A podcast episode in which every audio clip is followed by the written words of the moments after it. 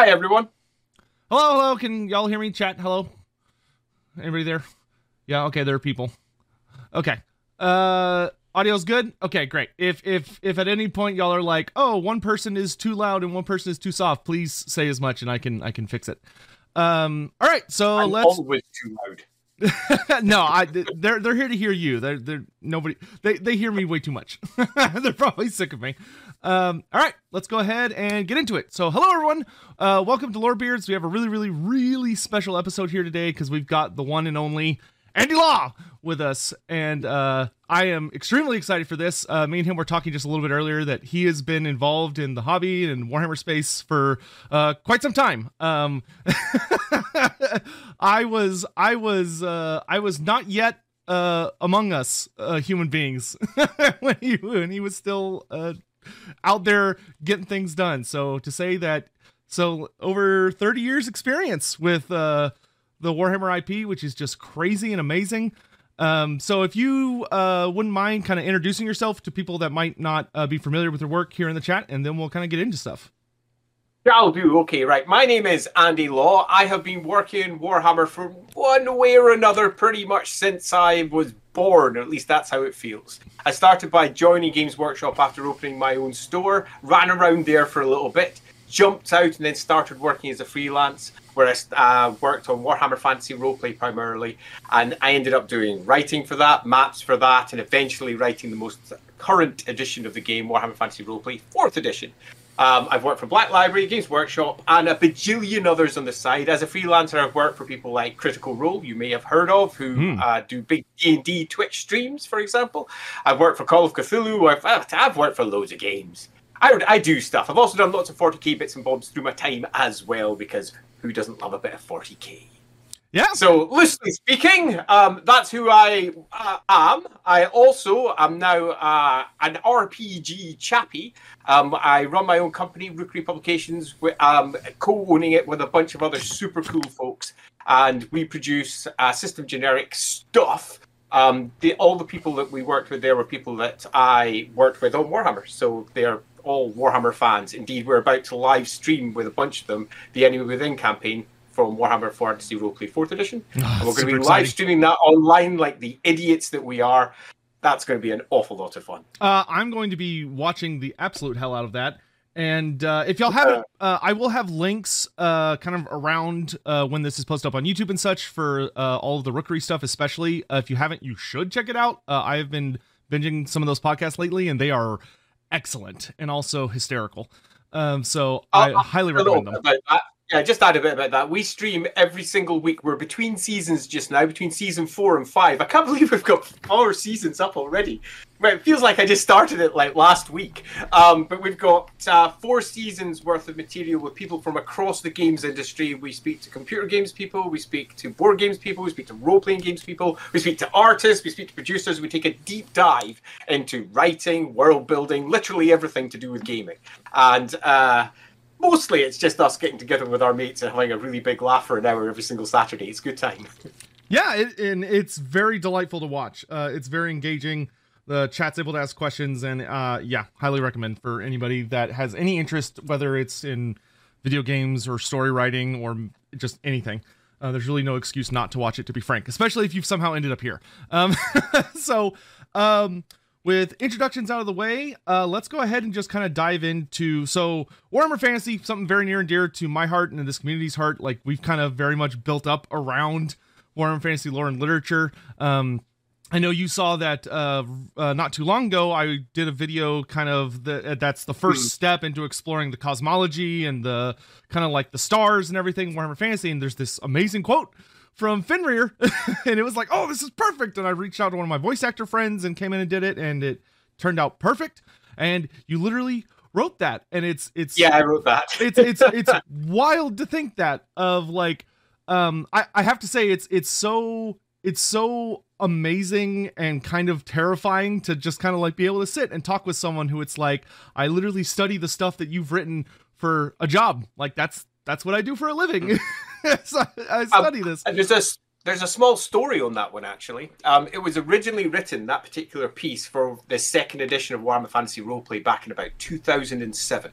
Mm. and I uh, sat down and we were doing the religion book for that game at that time, which was called The Tome of Salvation. right, Um, excellent I, book. I, I did a huge chunk of that book. And the cosmology was obviously an important part of that. Um, I created all the star systems. I created, you know, all the not the star system, the zodiac. Um, Mhm. I built all the stars that they had for that, and I was working through the planets as well. Uh, that took a little bit of research because there was quite a lot of material that had been hidden away in little resources here or there. Black Library novels, for example. Mhm. There's a mention in a comics and somewhere, and I'd I'd collated all the sources, got it right, and I was like, "It's done. I've got all the planets. I know where they are. I know how they got there. I've got the whole thing. Going to write a really cool thing for this. Wrote the cool thing for it. Did myself a very quick image, um, which you may have referenced in your video as well. Yes, we- the the soul and all the planets. Yeah, we- um, with yeah. mhm. Yeah, that, that was up. Um, so I did that image as well, and I did that for the Tome of Salvation, um, and that was all sent off. And uh, suddenly, right just before publication, Games Workshop went. I'm not sure if we want to clarify this or not. Do we want to clarify this or not? Do we want to have it written down so we're bound by it in a future uh, Hmm. publication? I'm not sure we do. And there was a loose conversation. I was like, well, it's out my hands now. I've done my job. And off it went. And they eventually decided to cut that little box in the end. A tiny little box in the corner, which was going to have a very small map and just that little bit from Fenrir saying the things about what how many planets there were and all the rest of it. Right, and right. the harmony of the spheres. So I was like, oh, well, that's a shame. And I just kept it on my computer. And it got dropped into a deleted sections document at one point about the Tome of Salvation because I'd cut personally about 15,000 words from that book because there was only so much space that I had. And Right. my submission for that was about, I did about 70,000 words of that book as I recall. So I cut about 10,000 of those. Um, including a huge chunk about um, the dwarves and how they built the calendar that they had, Oh, and how that man. influenced and how that influenced the imperial calendar. So um, and that, that was super fun. Uh, but that was wee while. I don't suppose there's a secret place where any of these are lurking around. I don't know. I mean, they might. Um, I lost most of my older stuff from the mid 2000s in a hard drive crash, Hmm. which was the saddest day because I lost. I must have lost about a million words, um, which which was tears flowing down my cheeks. Yeah, I bet I'm crying Plus- just thinking about it. Plus, yeah, plus around about. I mean, Warhammer maps alone, I must have lost around about 250, something like that, because Wow. I'd done so many. Um, of which, of those, about 100 or so, or maybe 120 were published, but I had a whole bunch of other ones as well. Um, anyway, it came to fourth edition, and it was nearing the end of my tenure. I was just at the point of resigning from uh, being the producer of the fourth edition of the game. Right. Um, Mhm. So I was the person who did all the commissioning. I got everyone in. I discussed with them what they were going to write. I told them what they could and they couldn't do, that sort of thing. Um, and I hired on all the artists. And we were just at the uh, point where I was going, and I was doing the final passes on the calendar section for Enemy in Shadows, uh, which was the first part of the Enemy Within campaign. The Mm. campaign I'm foolishly going to be streaming online like an idiot. Um, and there was a space. And I went, there's a space, and I can pull that because I know exactly what should go in there. So I pulled out my old Harmony of the Spheres doc, tried to find it, it wasn't there. Cried because it had been lost in the hard drive crash. Had a good think, and then remembered that it posted online somewhere. Did a bunch of web searches, found parts of it, constructed constructed my old article that I wrote from those parts, and then found out a friend of mine had copied everything I posted into one of my old forums into a file. He posted it back to me. I had my original, popped that in, did a quick edit of it to make it make sense, and the Harmony of the Spheres is in Enemy in Shadows in the calendar section in the appendix. We got it out in the end, and Games Workshop were more than happy with it on the second pass through. They were like, "Yeah, yeah, that's totally cool. We've been dealing with this for quite some time now. All Yeah. the stuff that you wrote the first time is now pretty much the thing. Away you go." Yeah. So there you go. That's how it goes. and I'm so glad that it is there. Uh, because it, it sets up, like, n- I never in my life thought that I was going to read a passage that maybe would go, wait, where's my Burning Shore book? because I was like, where? Like, never, Yep. never thought I'd need to dig that book out of, uh, out of uh, my, like, uh, shelf. But, um, so, oh man, there's so many things that open. So, um, just looking, thinking about where to start. So, uh, the, I guess the best way, place to start is as someone who is like responsible for creating so much of the stuff that there's, you know, tens, if not hundreds of thousands of people like really combing nitty gritty stuff, trying to uh, do all this world building. How do you approach like uh, whether it's the Tome of Salvation or the Realm of the Ice Queen or Tome of Corruption or any of these books? where you're like they're like okay here's a little army book that has some vague maps and just you know some really really broad details and you look at that and go okay i need to create a culture and a calendar and a history and it all has to kind of weave together this stuff that like 30 different people have worked on and they didn't necessarily cross check each other's stuff. They were just kind of they did not. Yeah. So they're just you know they're just kind of throwing things out that sound cool and you're like okay i gotta bring everybody together and also fill in like original stuff. Like how I don't. How did so? I guess Realms of the Ice Queen would be the best place to start. Of Kislev, very, Okay. very, very faintly covered. Um, you know, not a lot before that. And you come in and create this. Frankly, I, you know, like practically a masterpiece of this thing that takes all these different like Eastern European cultures and a lot of very interesting mythologies and like some really famous mythologies like Baba Yaga and like these ideas of like oh witches and hags, um, but also like the old mythology of the Ice Queen um, uh, from that old fable. How do you take all of that and then compress it into something that looks like it makes sense? Right. So this is pretty much my bread and butter. Um, this is what I do and have done for some time. Um, and it's all spawned from when I used to work as staff at Games Workshop a long, long time ago. But you know, back when you were almost born, and I'm now feeling really old. Um, and we would discuss um, how, for example, the Empire Army List when it came out, the very first one, 1992, as I think we mentioned pre-call Right. um, it rewrote the Empire. Before the Empire Army List, you had what was presented in the first edition of Warhammer Fantasy Roleplay, and it had a very detailed version of what the Empire was. And Karl Franz, for example, the good old Emperor, um, was not our griffin riding hero at that point. He was uh, almost certainly a decrepit, rather broken individual. Not necessarily that old, but most certainly not a very good emperor by Hmm. any measure and through the course of the Enemy Within campaign, likely died. In fact, almost certainly did die and was replaced. So most people at that time were very much of the opinion that Karl Franz was already the past, was already someone they were moving on from, and then the book comes out and says Karl Franz wields the hammer of Sigmar on a griffin and kicks ass, chews gums, and takes names Yeah, and that, that completely rewrote him and completely rewrote the politics of the empire as well by taking a look at uh, the existing maps and simplifying it a little to smooth it down and make it a far easier presentation for the army list. And immediately you had camps beginning to form. Some people who said, well, this was nonsense. The old ways were better. Other hmm. people who said, well, we can make this all work together, can't we, somehow? And I was always in that camp. The, there is no reason that all of these versions of Warhammer can't be all speaking to the same thing. right. They can all live inside the same universe with a little bit of thought. Hmm. There is no reason that we can't meet the enemy within marry well with what Warhammer presents. And from the beginning, that's what I did. Uh, when it comes to actually writing it, far later now, we're talking 25 years later, say on the end, uh, 25? No, 15 years later for Realm of the Ice Queen. No, yeah, 15 Yes. for Realm of the Ice Queen. Um, that that is an exercise of that sort of mindset. The it can all work together. Um, put into practice with a bunch of creative people who then fill in all the gaps to make it all make sense. Um, I was part of a team in that particular book. Um, one of the members of that team, for example, was Graham McNeill. Graham McNeill had written the Ambassador Chronicles. Mhm. You may have read the Ambassador Chronicles. They're a set of Black Library novels that take place in Kislev and deal with not Sean Connery. Honestly, he's not Sean Connery, but the deal was Sean Connery, the ambassador, von Velten. And von Velten is um, a, a great character. And through the course of that character's, let's say, passage through Kislev, you learn all manner of new stuff about Kislev. But we also had the army list for Kislev, which had come out for, I forget which edition it was at that point. Um, we're probably looking at six, seven, seven, Uh, I, seven? I believe it was sixth. Uh, somewhere around there. The um, Kislev, I think it was six that came out for, and that was written by Gav, uh, Gav Thorpe. And Gav's version was again a bit different, Mm. and we had a slightly different version. We had a bunch of new gods added.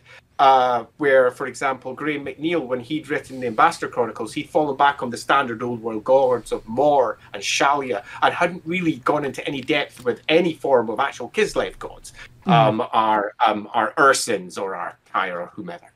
And uh, they had to be married together. But we also had the Warhammer Fantasy Roleplay 1 version of the Kislev. And if you've ever read Something Rotten in Kislev, it's very different. And right. I mean really different. Far more steeped in old Russian lore with lots of spirits and higgledy piggledy stuff. Far less um, Mother Kislev and the great open oblasts. And uh, it's, it's, it's a massive taiga filled with trees in Fantasy Roleplay 1, where in Fantasy Roleplay 2, it changed completely into a wide open area of open oblast with snow everywhere um, mm. with Mother Kislev herself um, uh, freezing the entire place and making it, even though it's on a similar uh, level to many parts of the Empire, frozen to its core. And coming up with reasons for why that was the case and explaining everything became a part of the creative process. Because you've got to look at what Games Workshop had made and make it make sense within the world of the Empire. And the Empire, Talabecland, at one point used to stretch over Kislev. What does that mean? Right. Mm-hmm. Um, at one point, Ostland used to stretch over that area. There used to be problems with the Ropsmenn, with the local Ungol tribes. Exactly what did that mean is we try to figure out the past. And whenever you do a role playing book, it requires so much more depth than is required for the working book, which is generally all it needs is enough detail to go, well, this is fucking cool. Right. I must pick those models now. I must collect them. So awesome. Um, where when you're doing the role playing game, you've got a GM who wants to understand that world back to front, a games master who has to present it to other people. And they can't present something they don't understand. So you've got to go into more depth. Right. And sometimes that you've got to be careful. What depth? You don't want to add too much. You've got to leave the GM enough space to add whatever they want into their world. But you certainly got to be a strong framework, a skeleton. And we had to make sense of several different versions. Plus, we even had things like uh, an ice wizard that popped up in the old computer games and Dark Omen, I think it was. We had a nice uh, uh, wizard in there, and he was a nice wizard. Uh, he he was a shaman, a nice shaman, as I recall. Um, that's running really far back here, um, and we had a discussion right at the very beginning um, whether we were going to make the Ice Witches an all-female cast, um, or whether it was going to be a mixture of men and women, and how that was going to be done and I did all the witch and the hag and um, material for uh, the book and all the rules and all the careers and everything. Um, so I landed very strongly on um, if we're going for something that's far closer to the realms of chaos, um, we need to start building different stories. Um, and it was uh, an attempt to start undermining what had been at that point the extraordinary male dominance of previous Games Workshop material um, where most of it was written by men for boys, as it was described at the time. Right. Um, or often by boys for boys. And they just didn't think outside of their box. They were very much inside their box, just going, and he does this and he does that. Cool. And he does this and he does that. Cool. Um, and we already had the Ice Queen in place, as put in place by the Empire Army List in second edition, uh, pardon me, in fourth edition for Warhammer. Um, that was the book released in 1992, as we discussed earlier. Mm-hmm. Um, and the Ice Queen of Kislev was put very firm, firmly there. There's Catherine. So we had an establishment already. So we ran with what was already there, taking on lots of influences from around that, and slowly but surely pegged down how magic worked there, pegged down how the train worked, pegged down what Kislev was, pegged down everything, the religion, the rest, and then just as I know, as ridiculous as this might sound, then we just wrote it. um, so there, I'll say loosely, there's one other big difference between someone like myself writing it and someone who's coming in blank. Um, I was brought in as the lore guy um, on most of the books that I was doing, even books that I wasn't writing in during second edition, for example. Uh-huh. I ha- I was drafted in to do last minute drafts and edits on because I was doing most of the mapping as well. And the reason for that is because I'd read every Black Library novel. I owned them all. I'd read every army list. I played every computer game. Mm-hmm. I had every single Games Workshop game. I had over ten thousand points of every army that had been produced for Warhammer. I was a I was that geek. Mm-hmm. um, 100% that geek. Um, when I was 18, by the time I turned 18 and applied for Workshop for the first time, I already owned my own store um, that was selling Games Workshop models. I had every army in the game at that point. Mm-hmm. I said 10,000 points worth. Um, and I, I was a bit of a fan. Um, so I, I was drafted in as the person who would say, well, if we're writing Kislev, make sure we mention the Ambassador Chronicles. Make sure we do, the, there's the Erengrad book, Jewel of Erengrad, whatever it's called, forget. And make sure that that's mentioned. Make sure the army list is included. Make sure we include the first edition parts. Make sure the Crags of Shargan are added. That was mentioned all the way back in Warhammer Fantasy Roleplay 1, 2, uh, all the way, not Fantasy Roleplay, pardon me, Warhammer.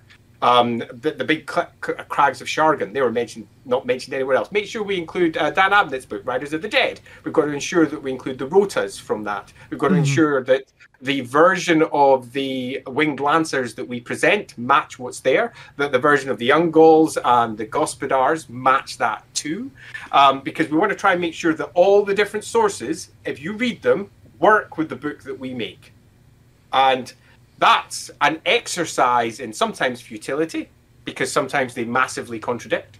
Mm-hmm. As you mentioned earlier, there have been multiple writers, many of which haven't had access to all of the other sources when they put their piece together. And you also have a different uh, mediums, I suppose. Computer games have a completely different requirement to role playing games, which have a different right. requirement to war playing uh, war games. So if you take, say, Mark of Chaos, that was one of the computer games that was brought out, it reshaped and rebuilt parts of Talabheim as required for their conclusion. And Talabecland and Talabheim, the entire north of it, just changed. Right. And the question is, when you go to dealing with that section, do you include that or do you not? Because they just basically stuck in a spade and started digging as required for their game. Right. Um, do you include that or do you not? And generally, my opinion is always if you can, you do. If you can make it work, you try. Right. You try not to contradict all those other sources because you're always going to end up upsetting someone. Mm-hmm. And if you are making a change, you always do it for a reason. And I would always, my personal preference be, always do it from a position of intelligence and authority where you've already read all the sources right. rather than just doing it because a new idea has struck you that you must have. Right. And they're great. Um, my personal preference in terms of gathering a team together for writing on a book like that, for example, is to have a nice mixture of folks. Someone who doesn't know the background particularly well but loves it. Someone who knows it really well. Someone who has a strong opinion. Because you get them all together and you have a, um, somebody at the top of it who makes the decisions. You end up with a really good team. Because um, someone who's really imaginative and might have ideas that no one else would have because they're so constrained within the boxes of Warhammer already. And they mm. think, well, we, could, we, we can't do that. Um, yeah. they are often the ones who will bring the best ideas to the table, the coolest new shit that you just look at and go, "Holy crap! We never considered adding that, but that totally makes sense with how we've built ice magic. Why did we do that?" And everyone else who is very used to what ice magic is goes, "Well, I never thought about ice magic being like that because I've always thought about it how it was presented before." Right. Um, so yeah, nice collaborative teams, lots of uh, thought, and just writing that shit. Yeah, what? So I, I have to point out a comment. So uh, someone in my chat goes, "Oh man, Andy Law's like Sotek but older." I wish, I wish my life story started like that. Like, you know, I'm on the other side of the planet. I and you know, I, I didn't get into Warhammer until uh, uh, granted I was very young when I started it, but uh, yeah, no, I I wish that's how my story began. I just I do my best. I do my best. but um, so okay, um, so there's a lot of amazing details in that, and it, it kind of reflects a lot of things I've heard from some other writers I've had the privilege to speak with. Like I know Andy Hall's talked a lot about kind of that open door policy Games Workshop really likes to use. Of like, okay, if you're gonna write something cool, don't necessarily nitty gritty define every single little thing. Like leave little smidges so that future people can come in and if they read it, they could go, well, okay. Like he talked about, they kind of mentioned this. How do we let's nudge that open see where it takes us. And yeah. you know, I love what you said about ice magic and that um, when Total War Warhammer 3 got announced, I remember one of the first things that I learned about um, early when I was uh, helping out with little things with it um, was, you know, they were like, okay, so instead of just the lore of ice magic, we're going to have the lore of the Tempest. Because what if it was ice in the air? What about ice storms? And it's like, mm-hmm. oh, yeah, that is really cool. That makes a lot of sense. Like, you, you know, it's like, because if we just do the lore of ice, because of the way the game's designed, we can only fit in six spells. But if we do yep a you know a side lore. now we've got twelve. Um, and but it's it's it's so interesting to kind of hear about like so it's you know it's kind of like all these foundational pillars and then working to connect those pillars with these bridges um, through writing that is so good. Like I cannot write to save my life, but the writing in these books is so amazing. Even though it it's British writing, so oftentimes I have to pull up a dictionary and go, I don't know what this word is. I gotta, gotta look it up. British. I, uh, literally had just as a small aside on that one. Literally had my daughter complaining about that just the other day, um, because I I speak in as you put it British, um, and my daughter similarly has a somewhat let's say broad vocabulary and she was getting stick from her friends for saying words that they were like, "What does this even mean? What are you saying?" Just simple things, but for me, was super simple. Like just simply, "I'm famished," rather than just "I'm hungry." Um, but yeah, she's a bit of a walking thesaurus, and in turn, I'm I'm the same. I, I will tell you, my my my parents have lovingly complained to me that I read too many British fantasy novels because I will use different words, and they go what? And I go, oh, it's just this. And they're like, well, why can't you just say that then? it's like, but this expresses it better. So it absolutely does. Words have got meaning, um, and they also have. Yeah, no, I, I am a big fan of wordsmithing. No, it's it, hey, it's great. It makes the world feel more authentic and like much more. I don't know, like it, it's good when something forces you to learn something you didn't already know before. But totally true, totally true. And uh, and you know that kind of leads into uh, one of the things that I love so much about Warhammer and the the writing and creating y'all have done over the years when it comes to the world building elements is this whole thing of I've uh, thanks to like Total War and just what I do on the internet and stuff, I've had the opportunity to travel and meet like Warhammer fans and talk with Warhammer fans like all over the world from lots of different places. And one of the things that always blows my mind, especially being from like, you know, I'm from I'm from Texas, doesn't really have an equivalent, you know, in the Warhammer world, which takes place, you know, a little further before you'd get your uh your your Texas in there other than like maybe the old school centaurs, but they're almost more like kind of a Native American theming.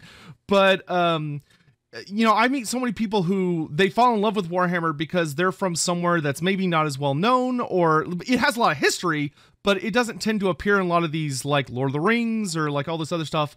And then they're watching Warhammer and they go, "That's that's where I'm from. Like that's that's that's my culture represented."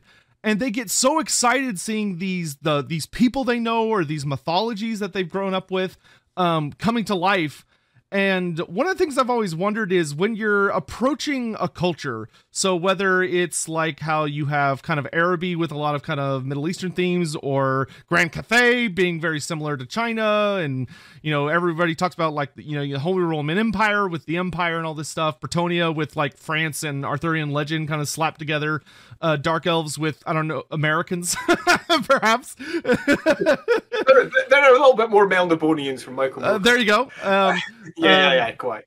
Uh, what is the like? How?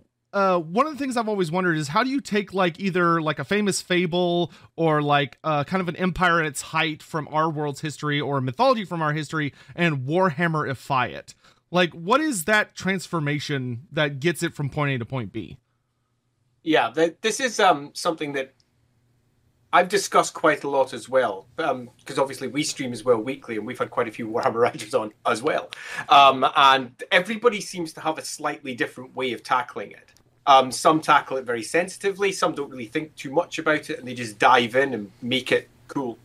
Um, personally, I'm I'm very very aware of my whiteness, maleness, and, right. and my creeping age. And I'm fully aware that for all I might have a very strong voice or idea, that often, particularly if you're dealing with what is somebody else's culture, you require not just assistance um, in terms of sensitivity reading, but proper assistance in terms of how to present it in general. Right. Um, I don't find that it's particularly hard um, because I'm naturally creative and I really enjoy playing with these things. And nowadays, I would argue it's harder than it used to be. And by that, I mean you're far more aware of the fact that you're probably making mistakes than you might have been maybe 10, 15, 20 years ago. Um, and very much more aware than, say, Games Workshop were in the 80s when they lapsed into unconscious racism frequently. Right. And th- that's the sort of material that often, when I come in at a far later date, say I'm coming in writing the early noughties, for example, and I'm looking back and I'm I've been requested to say do Kislev, and you look at it and you go, well, they've taken somebody else's culture and they've done this with it, and they've done that with it. That's great. But if you went to say Araby or the Southlands, um, or if you went to Nippon, often the older Games Workshop material just was not great.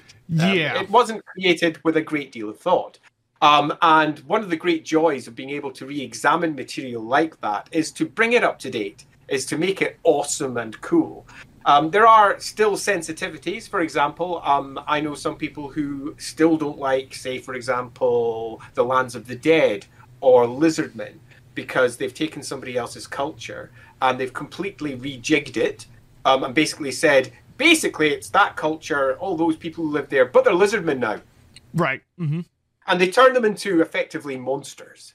Um, and for some people, that's really difficult. For others, they love it because they can go, This is a culture that I'm from. I totally understand. This is awesome. Right. And um, as creators, there's a fine line to walk. And I think that is worth being very open about right mm-hmm. from the outset. And that's that if you are dealing with something that is loosely based on someone else's culture, there are sensitivities at hand that you must be aware of when you come towards the actual creation of this new set of material. But when you get stuck in, the actual process of Warhammerifying it is often a process of taking all the bits that people find cool and building on it, taking all the bits that that are culturally different and fascinating and exciting and building on those, not being beholden to the real world because it isn't, Mm-hmm. And there's a lot of people, particularly in the Warhammer Fantasy roleplay side of things, who attach themselves to certain historical realities and assume that the Warhammer world will be the same. A classic example of that is the most famous of all its settings, the Empire, where often it's not just equated to the Holy Roman Empire. People sort of port bits over and say, well, if it's like this in the Holy Roman Empire, it should be like that in Warhammer. But it really isn't. Right. Because Warhammer is so massively different. Whether it's the forests that are full with giant spiders and beastmen and dragons and who knows what else, it's just not safe out there. Mm. Um, uh, it's a completely different realm with a completely different history and a completely different outset. It's had gunpowder for depending upon which version of the lore you look at, a thousand years, and technologically hasn't shifted very much from that. The answers as to why are super fascinating. And that's something that the role play game is deeply interested in, where things like, say, a battle game aren't, because they just want to know is, does it have guns? Yeah. I right. look at the Lustria book. Lustria book says in 1492 they had guns and cannons. Interesting. Uh, how do they look different to the ones in well, they're the same as the ones that they have a thousand years later. Interesting, right? But it doesn't. Um, the role-playing game worries itself about making sense of those details, um, novels might make sense of those details if that's where the focus is, but your battle game just doesn't care at all. Um, it's far more concerned with the cool, what's big and also about it. And as, as, as slightly depressing as this may sound, it's just what's the cool? Yeah, let's add that. Can't help it when you're doing Warhammer, right? Um, yeah, it's sort of it's it's sort of like the real world, sort of in places, but it's dialed up to eleven and completely different. Um, and I tend to find that every single time that we've been building something for the Warhammer world, that the best stuff comes from a collaboration of people. Um, for example, I work very closely and often with Mark Gibbons. You may know Mark Gibbons. He's yes. an artist for, um, that worked for Games Workshop in their studio all the way through the 90s um, and has continued to do work for the Saw, saw a very big thread conversation about his art literally yesterday. People Perfect. just so, love it so, on it. Mark is astonishingly good. Um, uh, and what he's astonishingly good at is taking an idea and reimagining it to be super cool. Mm. So, for example, he did um, much of what people rep- recognize as the modern day Black Templars. Him, uh, him and Graham McNeill beavered away at those and turned them into what they are today. Um, and that was super cool. But I work with him uh, pretty much daily. Um, and I come up with an idea that I might have written. I'll call it Bob um, I come up with idea Bob, and he comes back and he says, "Well, you know, you made mention that Bob does this, this, this, and the only way that Bob can be realised is if this happens and this happens and this happens and this happens." And it's the collaboration between creatives that come up with stuff that neither of us would individually have created. Because um, he wouldn't have built the thing that I wrote. I would never have imagined it the way he imagined it. Um, and the larger the teams of passionate creatives, the more awesome the end results are. And right. the broader the team as well, in terms of their cultural backgrounds, the more you're going to get awesome ideas getting fed into it. If we all happen to be middle aged white guys, we're going to get a middle aged white guy fantasy. Right. And it's, it might be an awesome middle aged white guy fantasy, but it's ultimately going to be a very middle aged white guy fantasy. Right. But if you've got a mixture of um, different genders, a mixture of different backgrounds, all pulling together with really awesome ideas, suddenly cool characters emerge from it that none of you would have made. And you just sit back and go, well, holy fuck sticks, that's amazing! Yeah! And then it gets uh, resolved in the end. And that's for me been my experience with creating Warhammer in general. Um, getting really good people together, uh, talking out really cool ideas, and then nailing them down into the very best versions of what they are. And I, I I love that answer so much, and just this idea of like, ah, God, I love that so much. Um, you know, one of the I, I still remember one of the things that really like like shocks me in a good way is uh when I was getting really into Age of Sigmar and I was like collecting all the notes because there was a little time there was a small time where i was like ah, i don't want to you know the end times happened and all this stuff and when it first started it kinda, yeah you know it was all it was all very kind of it was there were a lot of hurt feelings and all this stuff mm-hmm. but um like started really getting into it around the uh, end of first edition started second edition and was kind of collecting all those black library novels and they released a um they released a daughters of Khaine book that was from mm-hmm. three new authors for black library who are all women writing about these dark elves uh, or the daughters of Khaine, and it was it was amazing. Like it was yeah. such a different take on like each of the stories were different, but they were all also interwoven into one overall narrative. It was like it was stupid how good that story was, and was mm-hmm. such an exciting take that it, it was still witch elves, but it was a way more like dynamic and um it was just it was just like god damn this is this is really fun writing. Um and uh, you know i they're on the reddit um one of the most easily probably the one of the uh, right now a lot of the total war fans are feverishly foaming at the mouth over these large areas we have on the map that are covered in fog of war and you can't go into. Oh, uh, yeah and, and everyone's like let us oh. in let us in. And there's a yeah you know there's and there's this uh there's this group of writers and artists who are from uh, a collection of different nations in southeast asia who have been doing their own fan project on how do they envision Khuresh and mm. it's it's amazing like they've been writing their own lore they do their own art and the creatures they create are nightmarish but also it, they're fascinating and learning like mm-hmm. the creatures that they have in their own mythology of like man y'all had some scary stuff to be scared of over there apparently um but it's just it's so much better than anything that I think anyone from over in the West would have thought of on their own. Of like, oh, Snake Men, okay, and they're over there go, well, what if what if instead of just Snake Men, we had like these like horrific like large creatures that use like all these really weird uh physical technologies to create these monsters that have like these bizarre internal structures showing or like they're missing like their head isn't attached and so they've got like this weird other system and you're like oh, that's really cool. And we never would have thought of that. Um, I it's, broadly, it's beautiful. Not, I don't just agree. I strongly support that as a general creative um, outlet, largely because I'll give an example. Um, I work quite a bit with um, Graeme Davis. Now, depending upon your Warhammer lore, Graeme Davis created much of what we understand to be the modern day Warhammer all the way back from first edition Warhammer Fantasy Roleplay. He was eventually the chap who produced that entire line. And he created Shadows over Bögenhafen, for example, a very famous adventure for that game. And he created much of what the Modern Empire is. And we were discussing um, one of his books that he had built regarding Scandinavia and various other places. And his book was largely built from research because that's what you do. Um, and his was particularly detailed in the areas that he himself had grown up with because it not only fascinated him, he grew up with it, he knew it. And as we were discussing it, I dropped in some details from where I'm from. Now, I'm from the very north of Scotland. You can't go much further north without swimming. In fact, you can't. I lived in a lighthouse up there in the middle of nowhere. Um, oh. and yeah, pretty much. Uh, uh, if you had a, a telescope that could see around Bend, you would see Iceland and then just pure ice um, from where I used to live. Mm. But no, it's just empty water. And uh, up there, there's all manner of Viking um, artifacts and stories and old ghost stories, none of which are recorded in books. And these are the things I grew up with. Right. And those were the details that his book was missing because he'd not heard of any of those. I gave some alternative spellings for things, different ways things could be expressed. And he was like, oh, that's all uh, really good. Some of, the, some of the stuff is stuff I could have used for this, that, and the other.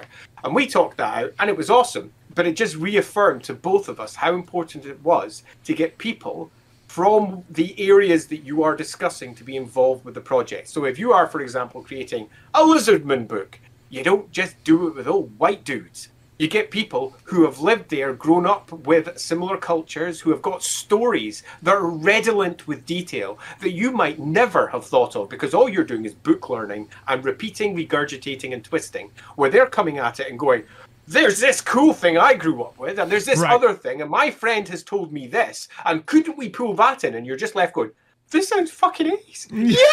yeah. um, and it's those, it's that color that you will not otherwise get if you're doing it purely from a book um, learning perspective. So, yeah, awesome. Yeah, bring well, in, it- bring in the teams and make them really Right. cool and broad. Yeah, and it's like it's that perfect thing of like if you go back and look at old school Lizardman, it's it's a lot of like it's a lot of puns, and that kind of seems to be kind of like Uh, the hardest thing. weeny. They're like, yeah, we got teeny weeny, we got itsy bitsy, we got uh, Lord Uh. Chili Pepper. Like we're really we're going hard here. and you're like you're like ooh um but like you look at the new lustria book that just came out and it's just dripping with all this amazing stuff and like i like i and i'm chilling uh for um i hired a gm that i've learned about who's a very prolific gm and he's from peru and i was like hey would you mind running like a lustria campaign for us and he's like, yeah. He's like, can you mind if I take like kind of my own Peruvian heritage and stuff and kind of mix things in? He's like, please, please do. Yeah. um, those are going to be on Thursdays for anyone in chat that wants to watch those. Uh, we will live stream them. But um, like, yes, it's so like super excited to get into that of like not only really embracing because I've as being a like Lizardman, you know, Lore Master Sotek, Lizardman were kind of my bread and butter growing up, and uh, um, I've I've had these really beautiful letters sent to me and uh, messages from people in Peru and Argentina and Brazil and all these countries who say, "Hey, like you know, we love your work," and like just being able to see like um like expressions of Nahuatl or uh Peruvian or like all these different cultures expressed. Like, yeah, sure, they're dinosaur guys, but they're really fucking badass dinosaur guys with laser beams Oh, and all this stuff. And they're the, you know, and they're like, we're the good guys. Like, sure, we're spooky, but like, you know, we're the we're the custodians of the planet and kicking chaos's ass around the globe. And it's like, man, and they they're just these beautiful messages. We don't get to be in anything. You know, like people, you know, either they learn about us uh, or they they never hear about it. But because of the Lizardmen, it's like, oh, this is so popular. Why don't we have more of these kinds of designs in other fantasy universes, or just even historically? You know, I know a lot of people who get into Warhammer and then they end up becoming very big historians. Like they end up going into archaeology or other historical careers. Which I don't, I don't know if you, uh, you guys that have written all this know how much y'all have inspired, like literally an entire generation after y'all to go into all of these like historical based careers or writing careers because they read these things they're like, I'm going to go find that shit. It's funny, most of us come from that sort of background, whether it's writing or history. Graeme Davis, who I mentioned before, um, he came from an archaeological background. Um, uh, me and Andy, who do a lot of writing here, we we both studied English. Um, but yeah, it's yeah, it's it's what we do. and And yeah, we're so glad you do it. Um, so g- getting back towards uh, actual Warhammer lore stuff, um, Mhm. uh, and so one of the things that I was the most amazed about, I I will never forget when I got my hands on Warhammer Fourth Edition roleplay for the first time because I was so confused right at the start because I opened the book, I was so excited, I opened it, I started reading the Empire lore, and I was like. I don't what what is this? Like I don't recognize like there's all these provinces I don't know and there's all these elector counts I don't know. What is going on here?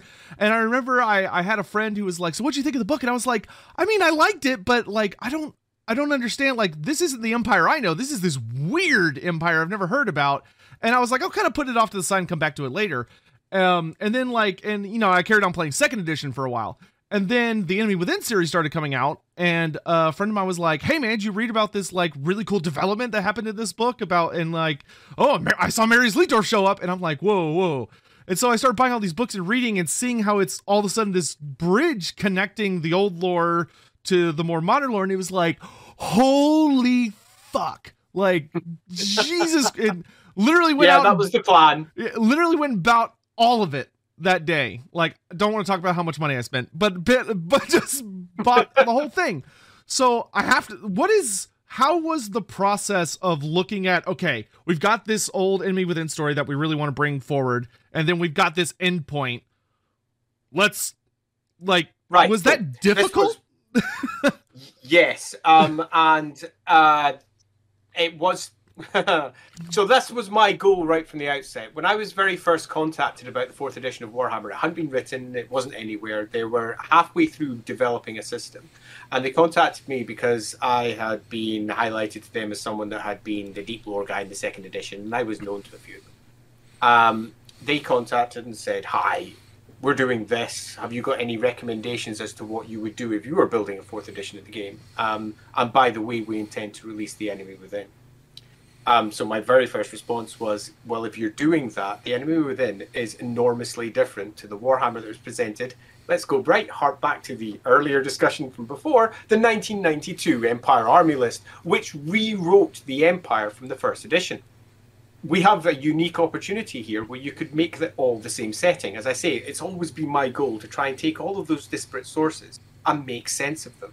So why don't you, if you're in a position now where you're redoing the enemy within, instead of just rewriting it and making it fit the eighth edition version of the background from Warhammer, why not leave it with the first edition of Warhammer and have the events of the enemy within create eighth edition? So you can use that campaign to go from one version of the empire into a completely new version of the empire. Because we know that it's a constantly shifting set of provinces and city states and grand provinces and they all work in a variety of different ways.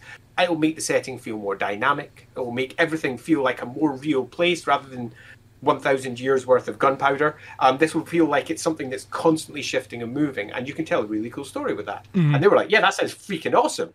Yeah let's go away and think about that so they went away. Um, I gave them a whole bunch of other stuff about how I organize the rules as well, because I'm also Games Insider. Um, and that um, all went down. Is there anything uh, I got don't con- do?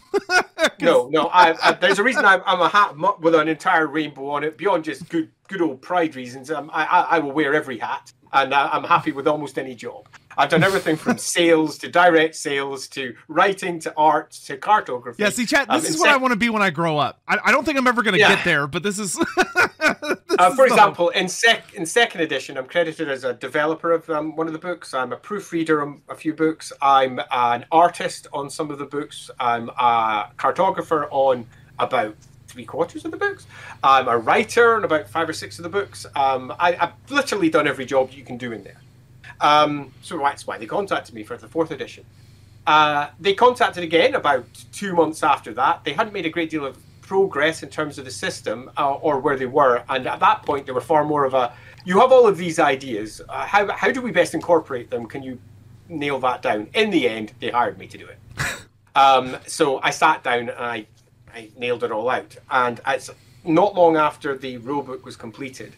Um, the I was employed to just run the light, and I got in contact with Graeme Davis, whom I mentioned before. Graeme Davis is doing the, let's say, special edition of the Enemy Within, and he, we had a big discussion. Every week we would be chatting about what we could do with it, and when he was brought on, he was brought on to just basically update it for whatever the new edition of the game was, and that was it. Okay. That was it. So it was going to be the original Enemy Within, with the original Enemy Within City States, with two different books at the end that he was going to write. One of which was going to be The Horned Rat, the second of which we hadn't even named at that point. The reason we chose The Horned Rat is because The Horned Rat as a book was originally advertised in White Dwarf way back we're talking back when the very first edition Realms of Chaos books hadn't yet been released. So far back that they hadn't even reached three numbers for White Dwarf numbers at that point. Um, they were in still double digits, and they're saying the Horned Rat is coming soon. It never came. Um, right. It is by far the book that has had the longest running advert before eventually it was released. um, all the way back from like the, early, the late 80s all the way up to 2000 and whatever it was, 20 or something it was released on. Um, super fun. Um, so I sat down with Graham and I said, Look, Graham, I've got this idea. Why don't we go much further than you intended and create a Warhammer enemy within for everybody? Not just for the first edition fans who will dwell in their nostalgia, but for Warhammer 8 fans as well, who will look at it and see the end of it and go, What's my empire? Awesome! Um, uh, people who sat in between and weren't really sure. Newbies who come along will have no idea that it's different between the two, so it'll be cool for them too. So we'll be able to get new people, old people of different stripes, and pull them all together underneath one, hopefully, banner setting that is Warhammer. And Graham was like, "That that's perfect. I've always wanted to do that. That's great. Mm-hmm. I was mm-hmm. never happy with how things were rewritten and changed because he watched all of his material become something completely new." Because he wrote the empire as it was before, the one that was presented in the book that you went, I'm not sure what empire yeah. that is. That's the empire Graham created. Mm-hmm. Um, and he was like, I've never been happy with the fact that we wrote it. Not that I didn't think it was cool, it's just that it felt like they were overwriting my work, but instead, this will incorporate my work. This mm-hmm. will make it all one part of a seamless whole. This is great! And we, we really enjoyed nailing it all down into place and effectively creating a plot that by the end of the enemy within, if you played it and the PCs went down the most obvious routes, that the Empire at the end of it would be the same as Warhammer 8. Um, I pitched that to Games Workshop after I finished pitching it to uh, Graham. Graham was 100% behind it. There wasn't even the slightest hesitation. He was like, "This is the best." Um, I then pitched it to Games Workshop, and I said, "Look, um, uh, this is what you've been pitched already, which was the original Enemy Within, but for the new edition of the game. I don't think that's sufficient. I think it needs to incorporate everything and make Warhammer 8 so that by the end of that particular run of books, it is exactly pairing up in line with the most recent edition of Warhammer. Um, and I got, unsurprisingly, enormous thumbs up from Games Workshop. Right. Um, they were like, oh yeah. yeah. Um, and we, we, we emailed back and forth a little bit about how best to um, nail that uh, into practice. They had some ideas, I had some ideas. It was all super exciting. Um, uh, so what ended up being the case was that Graham did the initial treatments, and then I updated it so it did all the bridging work. Okay. Um, uh, so he he started building all the struts, and then I built the bridge, so to speak, and that was my job. Um, his job was to make sure the adventure in place. My job was to make sure that the adventure worked. Added in extra detail. Um, uh, ensure that there was space for things like not just Marius Leitdorf, but in the first drafts we also had characters from we also had characters from Fat Shark's game from Vermintide um, popping right. in. Um, uh, Fat Shark are the best people in the world, by the way. Um, when we were building the Warhammer Fantasy Roleplay starter set, I was talking to them all the time because the starter set for Warhammer Fantasy Roleplay is set in Ubersreik. Yeah, set in Ubersreik ten years before the Skaven invade. I cannot tell you. I when I first uh, got my hands on that and I opened, it I was like, "Hey, that's the Red Moon Inn." hey, that's what's yeah, yeah. like. Uh, hey, it's like all these characters are popping up. It's like, oh, this is sick. yeah, it was super fun. And um, in the starter set, there's a half-page illustration beside the Rat Catchers Guild, um, and the four people in that are four staff members from Fat Shark. Um, yes, yeah. Mm-hmm. Yeah, um, because I wrote them in as the Guildmaster, um, and it's their actual names. Um, the Guildmaster, because they've got super Warhammer names, they're just the best. Um, the Guildmaster of the uh, Rat Catchers and the various other Rat Catchers there, and they were all staff in Fat Shark because they had just been the best. I got sent over a developer um, set of code for Vermintide, which allowed me to fly which was freaking awesome. um, so you'd obviously play the game and kill more rats than you could possibly imagine with whatever right. weapons you had to hand. Um, but then I could just take off and fly up and go right. So this is what their version of Ubersreik looks like. Interesting. Um, but for our version of Ubersreik, we had to ensure that, much like I always did with everything with Warhammer, incorporated everything their version of Ubersreik had taken a lot from the third edition of Warhammer Fantasy Roleplay, Red Moon Inn, for example. Mm-hmm. Um, and they'd added some extra details, but they'd missed out a couple of the details that were in third edition, but they'd also missed out a couple of details that were elsewhere. Um, so I thought it was important to ensure they were incorporated. So that's where Blackrock Castle came in and popped back up again. Enormous fortification off to the side of um, Ubersreik, which wasn't really a focus or a part of the Vermintide games, nor is it mentioned in any of their maps. Um, but that's an example of making sure you include everything when right. you uh, try to collate everything together. And generally speaking, the role play game is the best place to put it because that means any other game that comes along and go, well, these are the bits that work for us, and take it and so they miss bits out. Whatever. There's so many different versions of Warhammer now. I don't think anyone minds that much. Yeah. Um, I mean, um, Warhammer, the, the, Total War game, takes characters from across time almost and throws them down together. Yeah, I I, I can't tell how many times there's someone's like, so uh, what's what's the canonicity of this game? It's like let's okay, let's let's be careful with that word.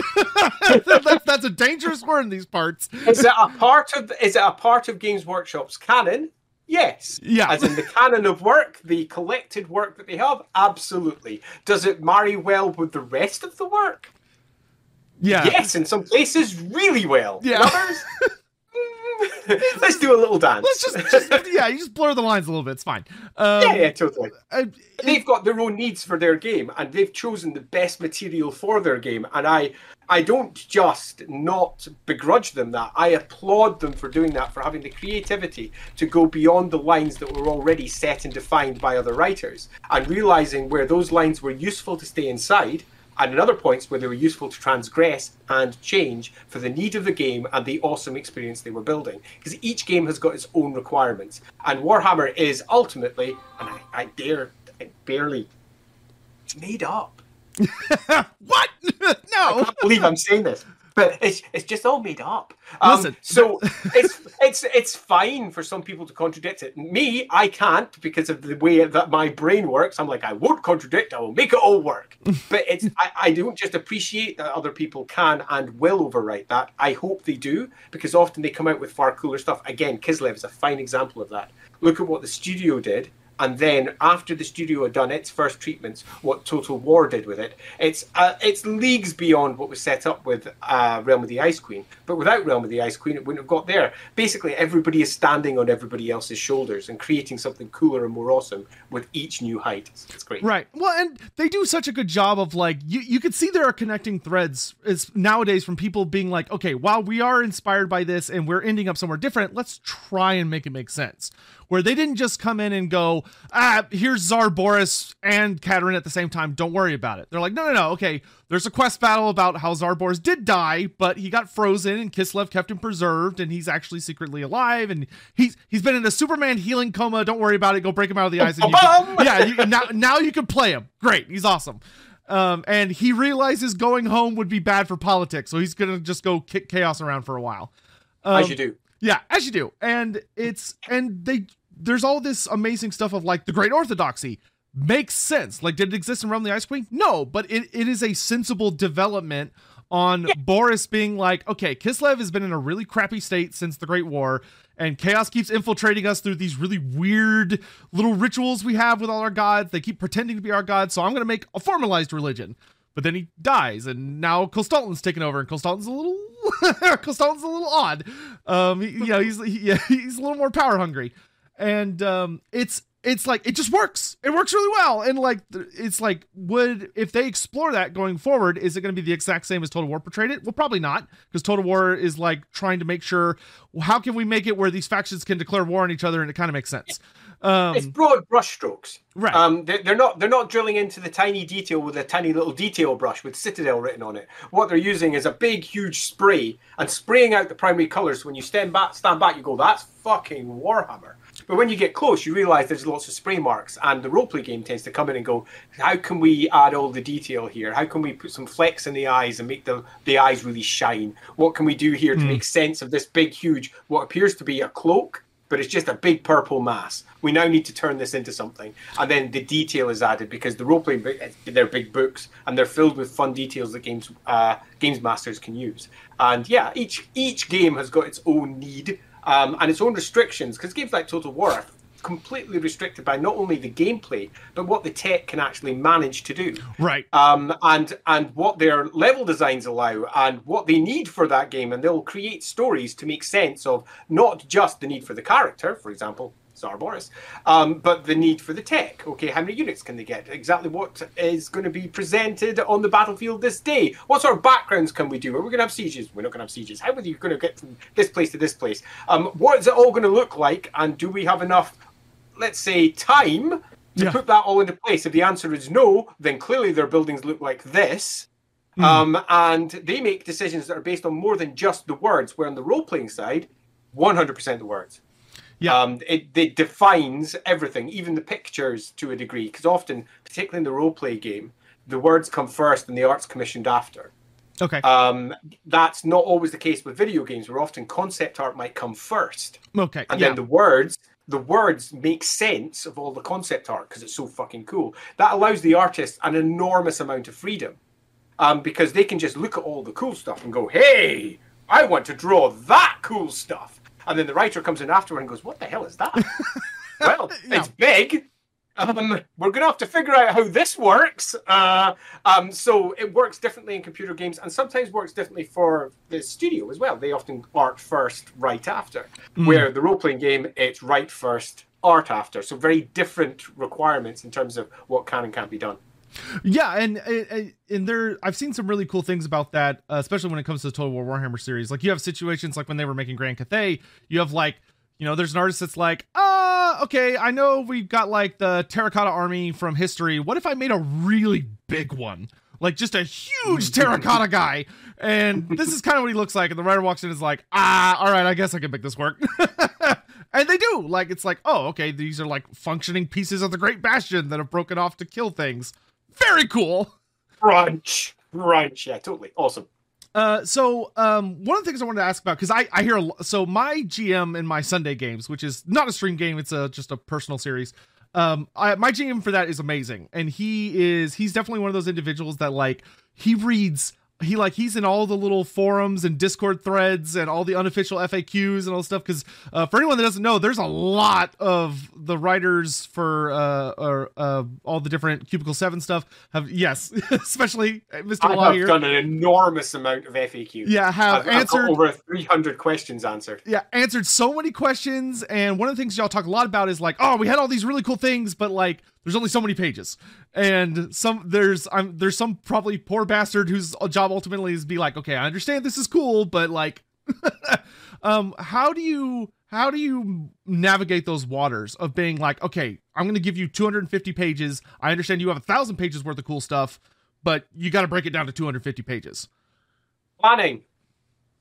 That's it. It's planning. Um you've got a book, you know how many pages it's going to be approximately, you plan it out, you plan out each section, you know exactly what you're going to put in it, then you commission someone to write it, and you tell them to write within that particular framework. Away they go, they do it. There may have been other things you might have wanted to include, but right from the outset, you know what you're going to do.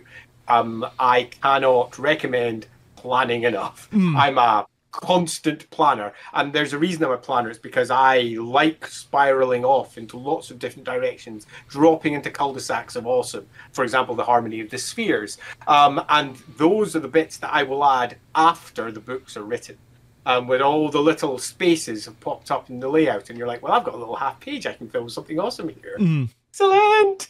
Um, and that's when um, those little extras are often spun up. And that was a part of my job as the overall producer. I would come in afterwards and fill up all these little gaps um, with things like the harmony of the spheres. Mm. Uh, good times. Um, but uh, for all there is an absolute plethora of potential material that could be added, you can't particularly on a role playing book, you've got a limit to how many pages that you've got. You've got a limit to your type size, how much art you're going to put in, whatever else it may be, and you plan it out from the outset. Um, having said that, uh, I find Warhammer writing. To go back to an earlier question, um, how do you do it? Mm. Warhammer writing for me um, is.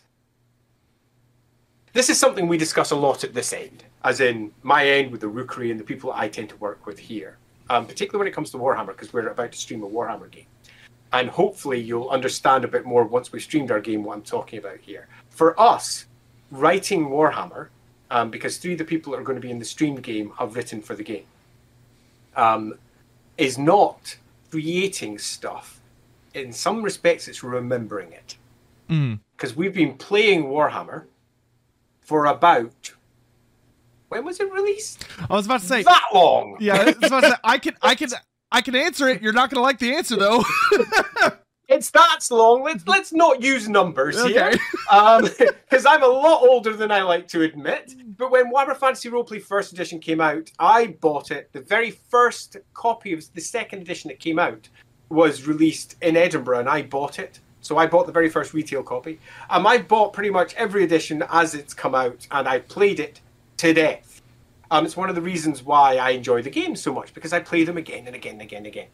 As of my players, as of some of the people who've written on the game. And for them, they don't go, right, what cool things are we going to put into Altdorf?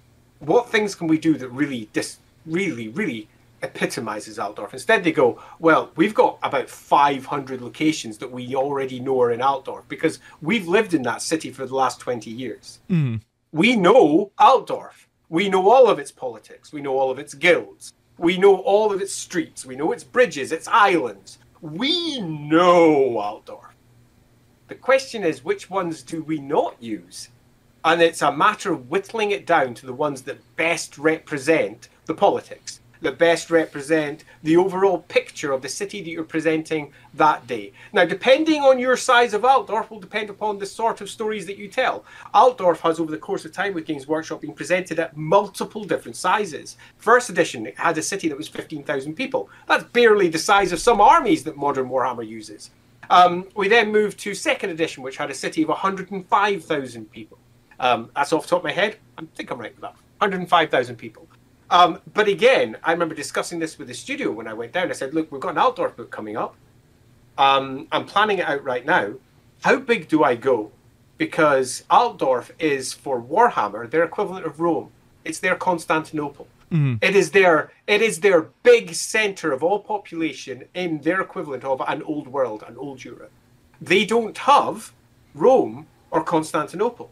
It's a completely different uh, framework, a completely different setup. The Empire is by far the most powerful nation in the old world. Mm-hmm.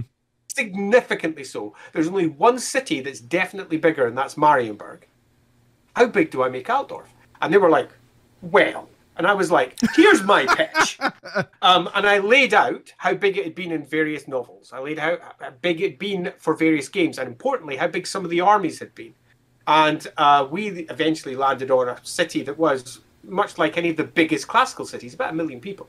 It's a proper enormous city. Right. Um, and we said, right, that's probably how big Altdorf is, but that's so different to what we had before. Do we want to contradict it? Do we want to add hard numbers or do we want to just use vague language? Huge city, center of population, you know, that sort of stuff. Mm. Um, and by the time I left the production job, um, Games Workshop were very much of the opinion, no, it's freaking huge. Right. Um, this is the this is where freaking Karl Franz himself is doing his thing, and the city state of Altdorf, um, the surrounding lands, and Altdorf itself are enormous.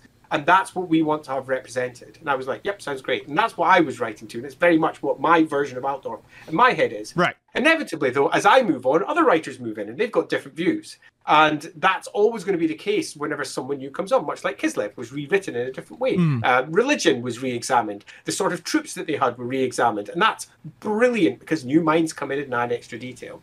Um, there was a reason that I was going off in all this. What was it? Altdorf, it's big. There was a reason I was um, drilling down in Altdorf, though uh, you know, my brain was already moving on to like, oh, I want to ask about this, this, this, this, this. So I, yeah, totally. Let's move on. maybe someone in chat will know. uh, I'll, I'll, keep an eye. Maybe one of them will be like, this is where y'all were going with that particular. This thread. is well, in fact, no. This is why I need a plan. That's why. and in fact, this epitomizes yeah. why I use plans because my brain spirals off in new lines of thought, coming up with cool new stuff we could add, which means right at the outset, I can't say here's my book with five million things. I'll write a very tight plan. I'll choose the locations that best describe the city, and then I will nail that in place, and that's what we write. So that's how we choose it. And I think that forgetting what we were talking about explains exactly why I do yeah, that. Uh, yeah, that yeah, yeah, that seems to match up with what chat was saying. Okay, I think we were relatively still on topic there. um, so um, one quick question I want to ask because I'll forget if I don't ask it now. I have to mm-hmm. ask this Karl Franz is like yes. for, for someone that like really loves the lore and likes to really study it, he's like weirdly one of the most central figures to Warhammer Fantasy lore that is also very mysterious. Like there's hmm. never been like a book directly about him. Like he shows up in a lot of books, especially like when they did the the the um Swords of the Emperor. You know, he plays kind of a major yeah, role in that story about Kurt Helborg and Ludwig Schwarzhelm.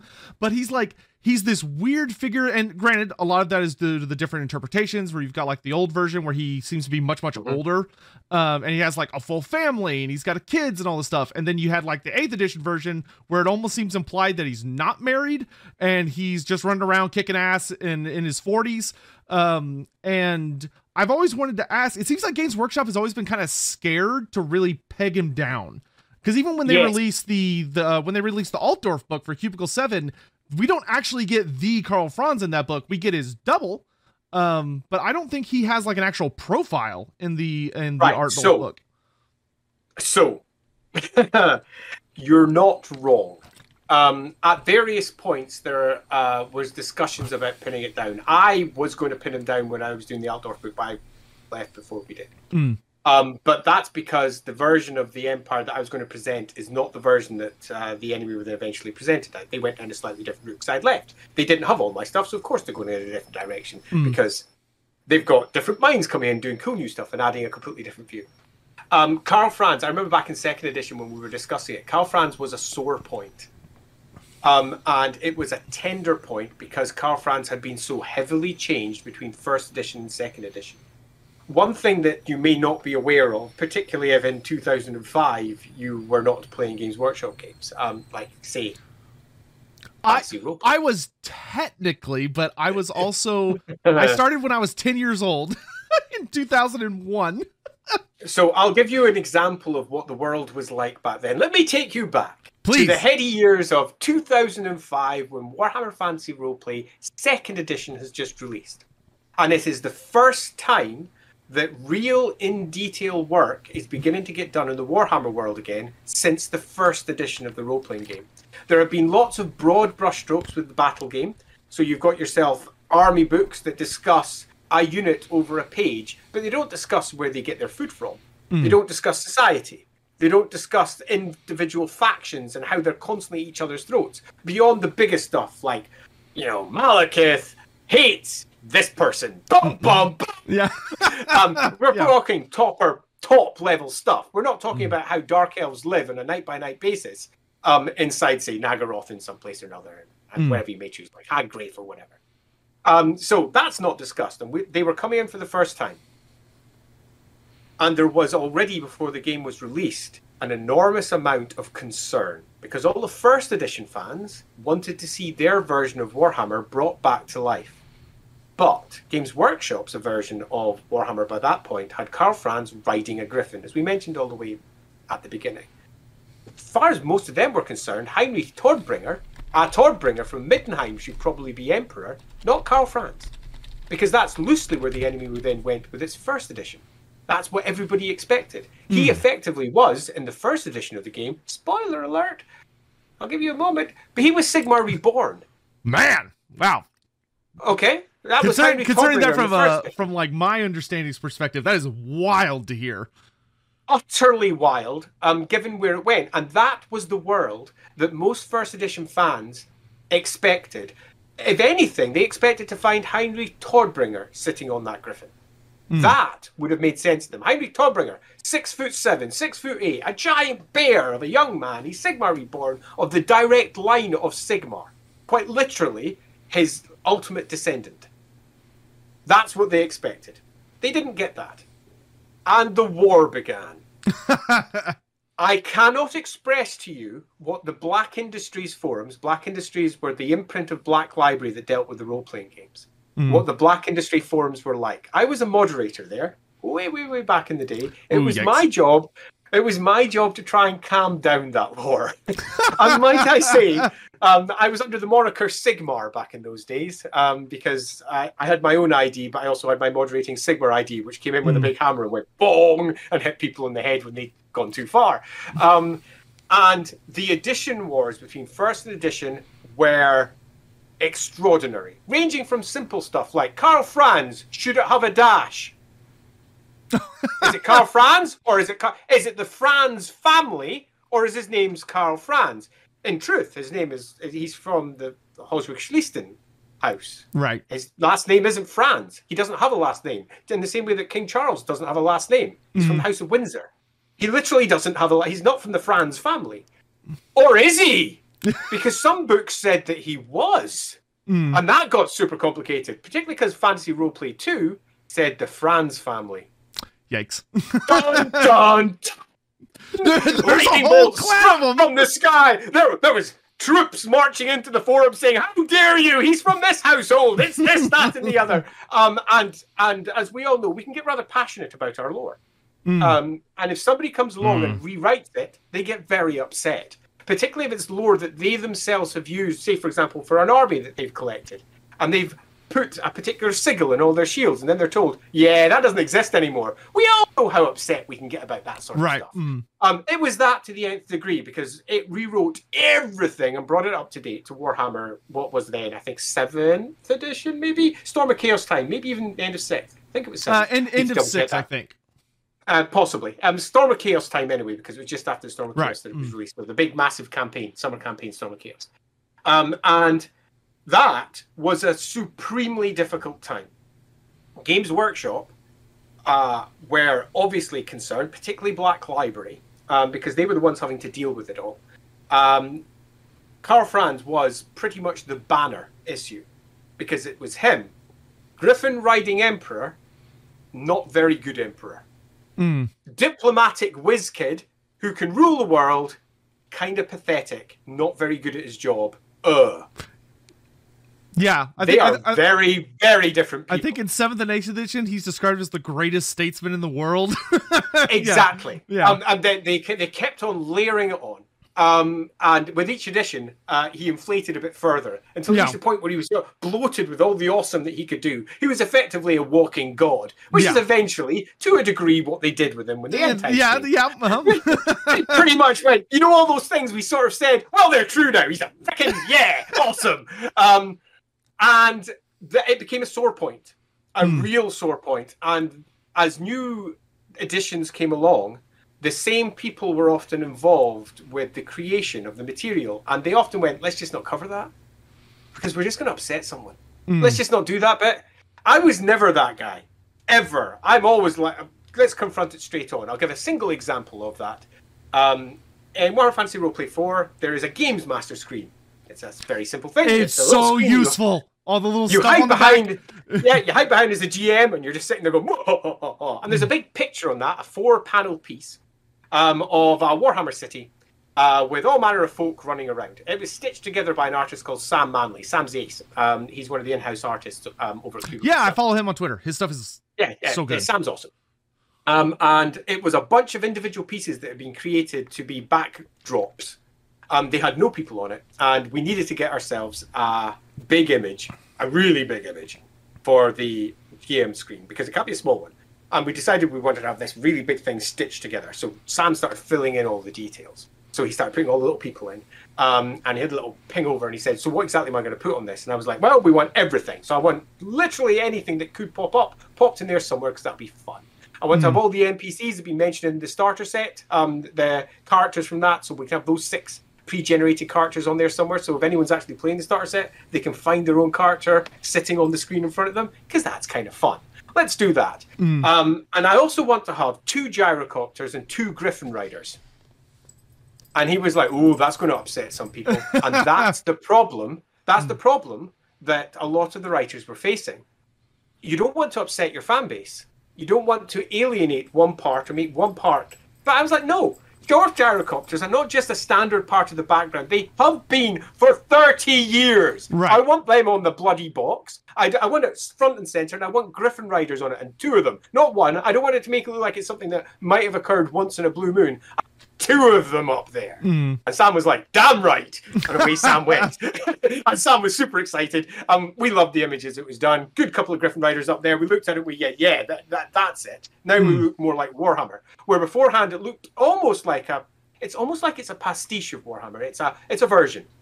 And that's not what we wanted the roleplay game to be. We don't want it to be the down and dirty version of Warhammer where all those stuff that happened in the big battle games is kind of glossed over. In the same way that the big battle game is all those stuff that happens down the down dirty, we gloss over that. I was like, no, this is Warhammer fantasy roleplay, not just that grubby bit fantasy roleplay. So I want to make sure that they're in there too. It's one of the reasons why all of our careers don't just focus on low tier stuff.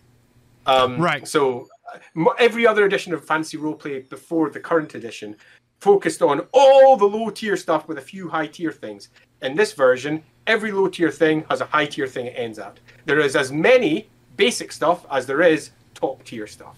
Um, and it's completely equalized across the board. So no matter what version of Warhammer you play, if you're playing a sword and sorcery, epic hammer boshing version of Warhammer Quest, like the computer game or the old board game, rather than the new Age of Sigmar one, the older one, uh, but it's all swing your hammers and kicking living crap out of goblins down tunnels. You've got everything you need to do that. But if yours Yeah. is a down and gritty, investigative um, version of Warhammer, where you're going through the, the dark streets and occasionally encountering something awful, that can also be covered. It's a it's meant to encompass all opportunities that the game should present, not just a single version. And that's why, for example, gyrocopters and griffins were added. And it's also why, to a degree, Karl Franz is often, and some other situations like him, put to the wayside because there's a certain amount of sensitivity amongst some creators that they might pin down something that upsets large parts and makes it more likely you'll get yourself a negative review online. That's so interesting to hear. Um, because I when I um, it's it's an old video now and is in desperate need of uh, d- uh, updates. Because like the thing that I guess I'm like famous for is I literally will like pick a character or a theme and I will go through my library of every book I could possibly get my hands on and try and weave it all together to make make sense. You know, make it into a story. Mhm. And the Karl Franz one was wild even before fourth edition came out. Um, Yep. and like there was an interesting story because there was a lot of kind of like eighth edition really threw in a lot of weird threads to kind of try and tie his story in with a lot of the other races where they were like this whole thing of like oh when he was a baby he was attacked by beastmen and the wood elves saved him for some reason. What happened Of course they there? yeah. And like oh he's fought side by side with orion. And you're like wow okay.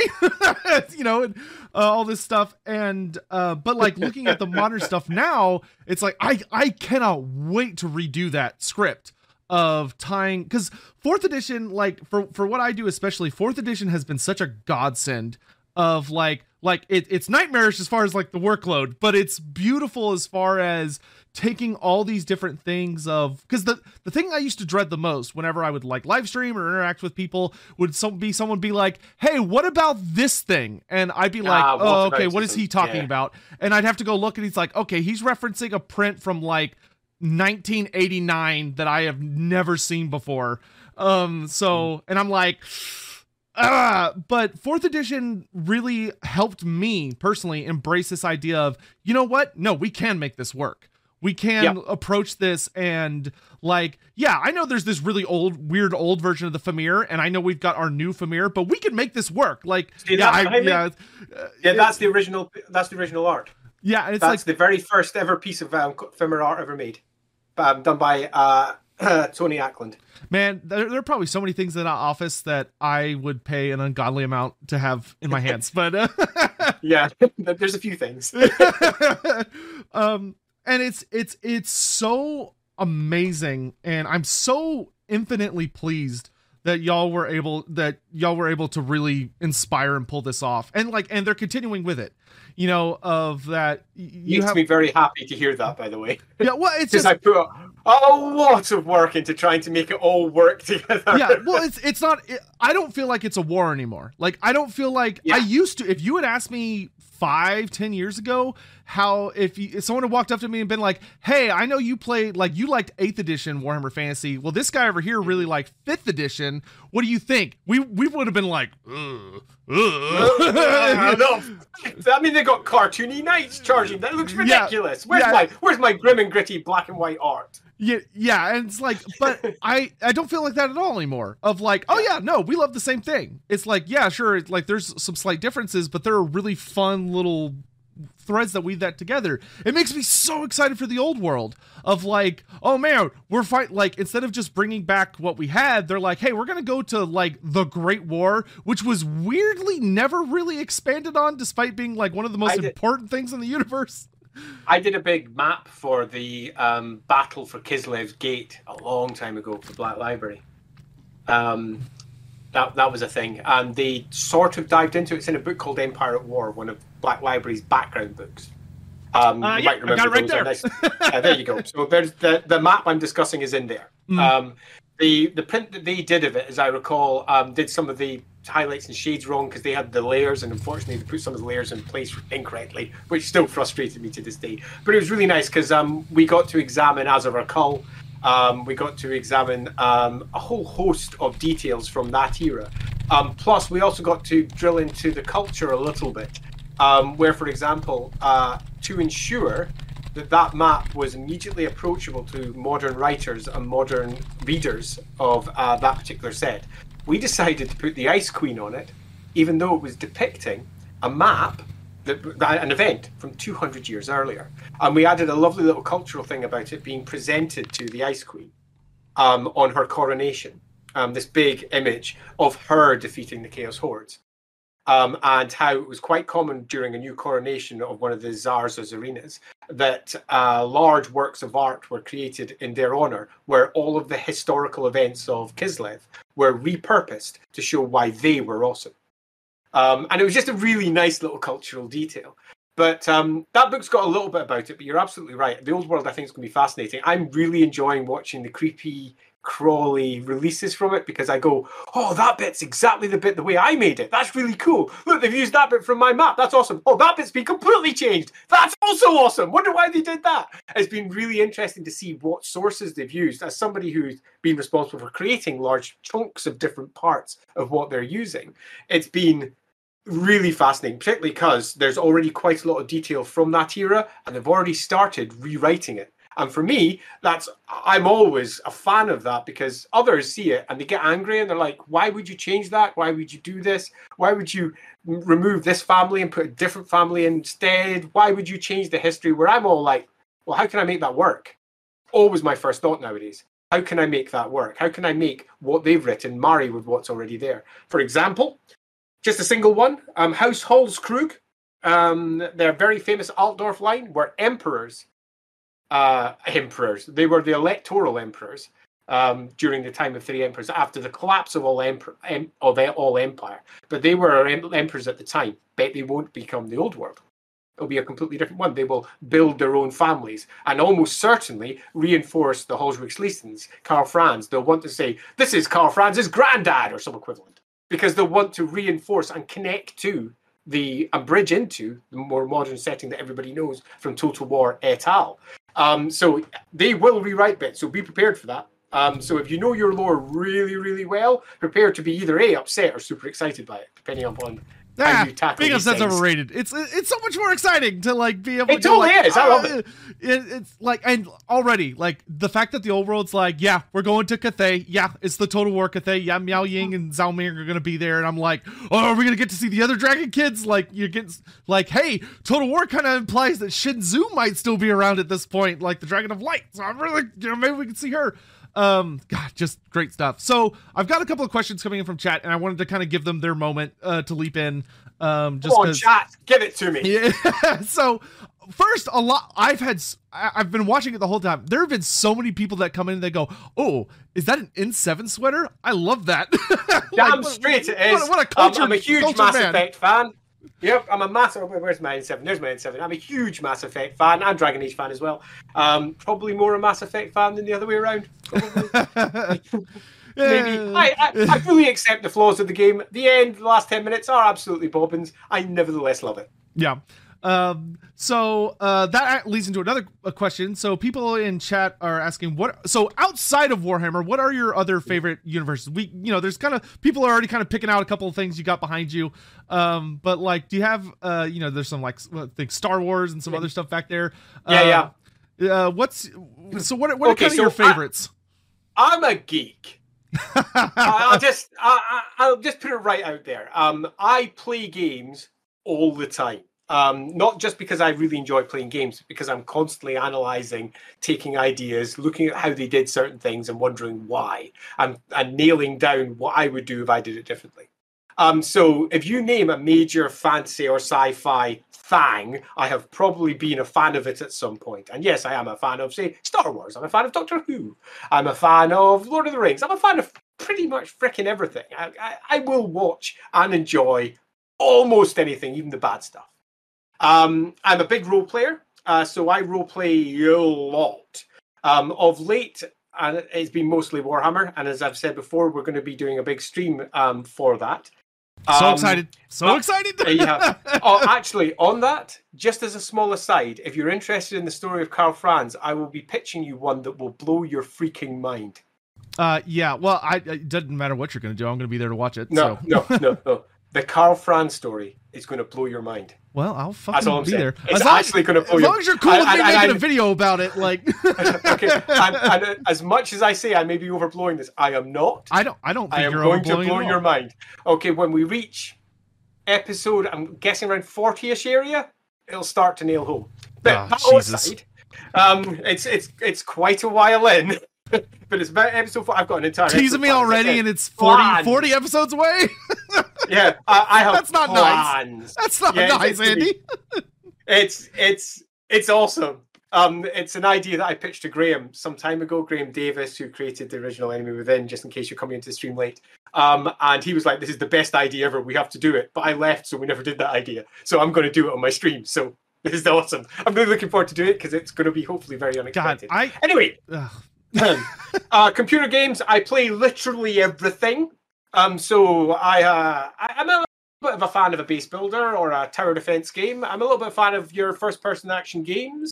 Um, so single-player games rather than online games. Never really been a huge online player.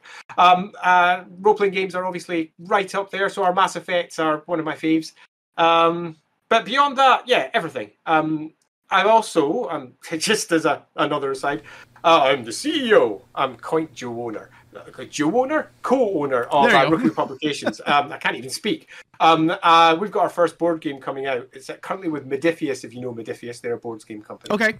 Um, uh, they're doing the printing for that, which um, we did. We built that with Mark and Andy Chambers. If you know Andy Chambers, Yes.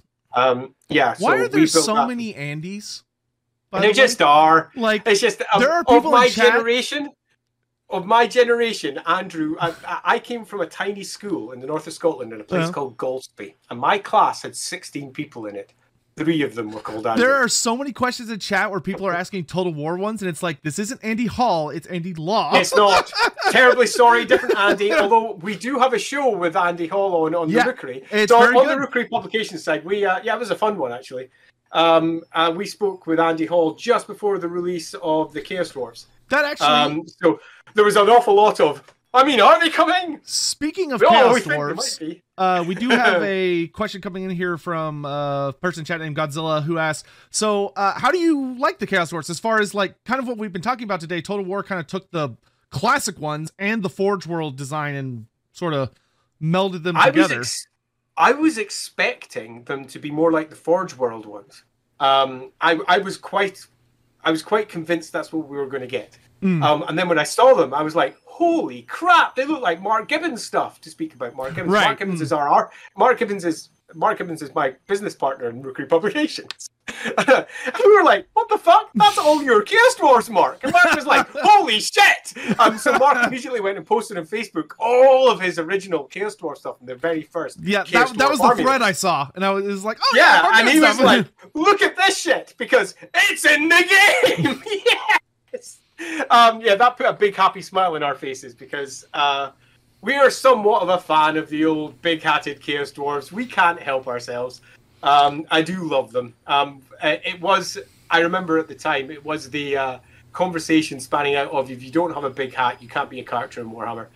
Um, and the bigger your hat, the more powerful you are. So clearly, the Chaos Dwarves were one of the most powerful species on the entire Warhammer world because they have the biggest hat. yeah, yeah, about fifty percent of their mini was hat.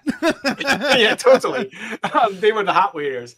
But yeah, um, I, I I like them a lot, and I understand that I imagine some won't and some will love them because everyone's got a different opinion. That's just how it is. But for me, I, I think great, a lovely merging of the two, and it speaks to one of the things that I've I've in my creation always attempted to do as well, which is try and draw all the cool together into one amalgam, into something that is Warhammer, and everybody can see their Warhammer in it Mm. whether they come from the Forge World version or whether they come from the old. Well, that would have been for fourth edition Warhammer. Did that one come out?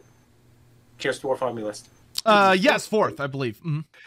Um, off the top of my head, could have been fifth. Um, regardless, doesn't really matter which edition it was. It's pretty freaking old now. Yeah, Um, yeah, totally. I'm, I'm thinking of the spine. It's the same spine as the th- the fourth edition spines. Hmm. Anyway, that by the way, Um, yeah, I, I love them a lot. Uh, and yeah, on the things I like, building stuff I like, board game, that's fun. Mm. Role playing games, really fun. We're building Coil Crown bits just now, which is super fun. It's taking all the stuff I love from Warhammer, all the stuff I love from all the other fantasy games, piling it all into one place, and it's so much fun. we are really, really, really enjoying ourselves. I'm glad. Um, It's good to hear. Yeah, yeah our your your, your passion is infectious, which is delightful. no, I'm, I'm glad to hear that. Yeah, our first um, book is going to be called Ship of Fools, and it's a roleplay book adventure for any system. So you can Oh. play it with D and D. You could play it with Warhammer. You could play it with Cthulhu. Indeed, um, one of the people when they played it during our playtest, um, they didn't have a ship of fools. They had a spaceship of fools, and they set it. they set it in Firefly, and another one set it in. Oh, what's his face? Doesn't matter. It was another sci-fi setting. Oh, that's super But yeah, interesting. Okay. All right. So, I look yeah, forward um, to checking uh, that out.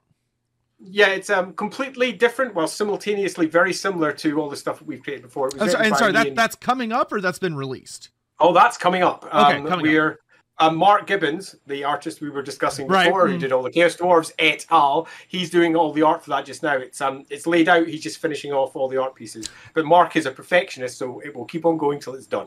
Fair enough. Um, and uh, yeah, it's written. It's looking lovely. All right, so I've got a couple of yes, yes, some some rapid fire questions for you. So go. uh, we got one from Variant Voiceover who did the voice of Fenrir in that Mhm. video. Um, You're awesome. there you go, Varick. You can go to sleep with that. Uh, so he asks, which Warhammer race do you think has the most compelling story? Oh my goodness, that's a little bit like saying choose between your babies. Yeah. um, compelling story. See, there's a funny old thing with Warhammer because it's very easy to focus on the areas that have had the most story, right. and the most story almost certainly has fallen on the Empire. Um, the the center of the old world, which pretty much became the center of the end times as well. Um, Right. What happened with Grand Cathay and the Pawn and all the rest during the end times? Yeah. Very Who knows? pretty Yeah, they, they, they, pretty common criticism. Uh, yeah. World's ending. Let's just focus on this little stretch. it, it was it was a really European weird end to the world, um, and yeah, so they've had certainly some of the best stories um, because they've had the most stories. If you look at the novels, most of the novels were set there, Mm. and it's really easy to fall in those. But if I look at the overall species and the ones that I've enjoyed most, it's hard not to love the elves.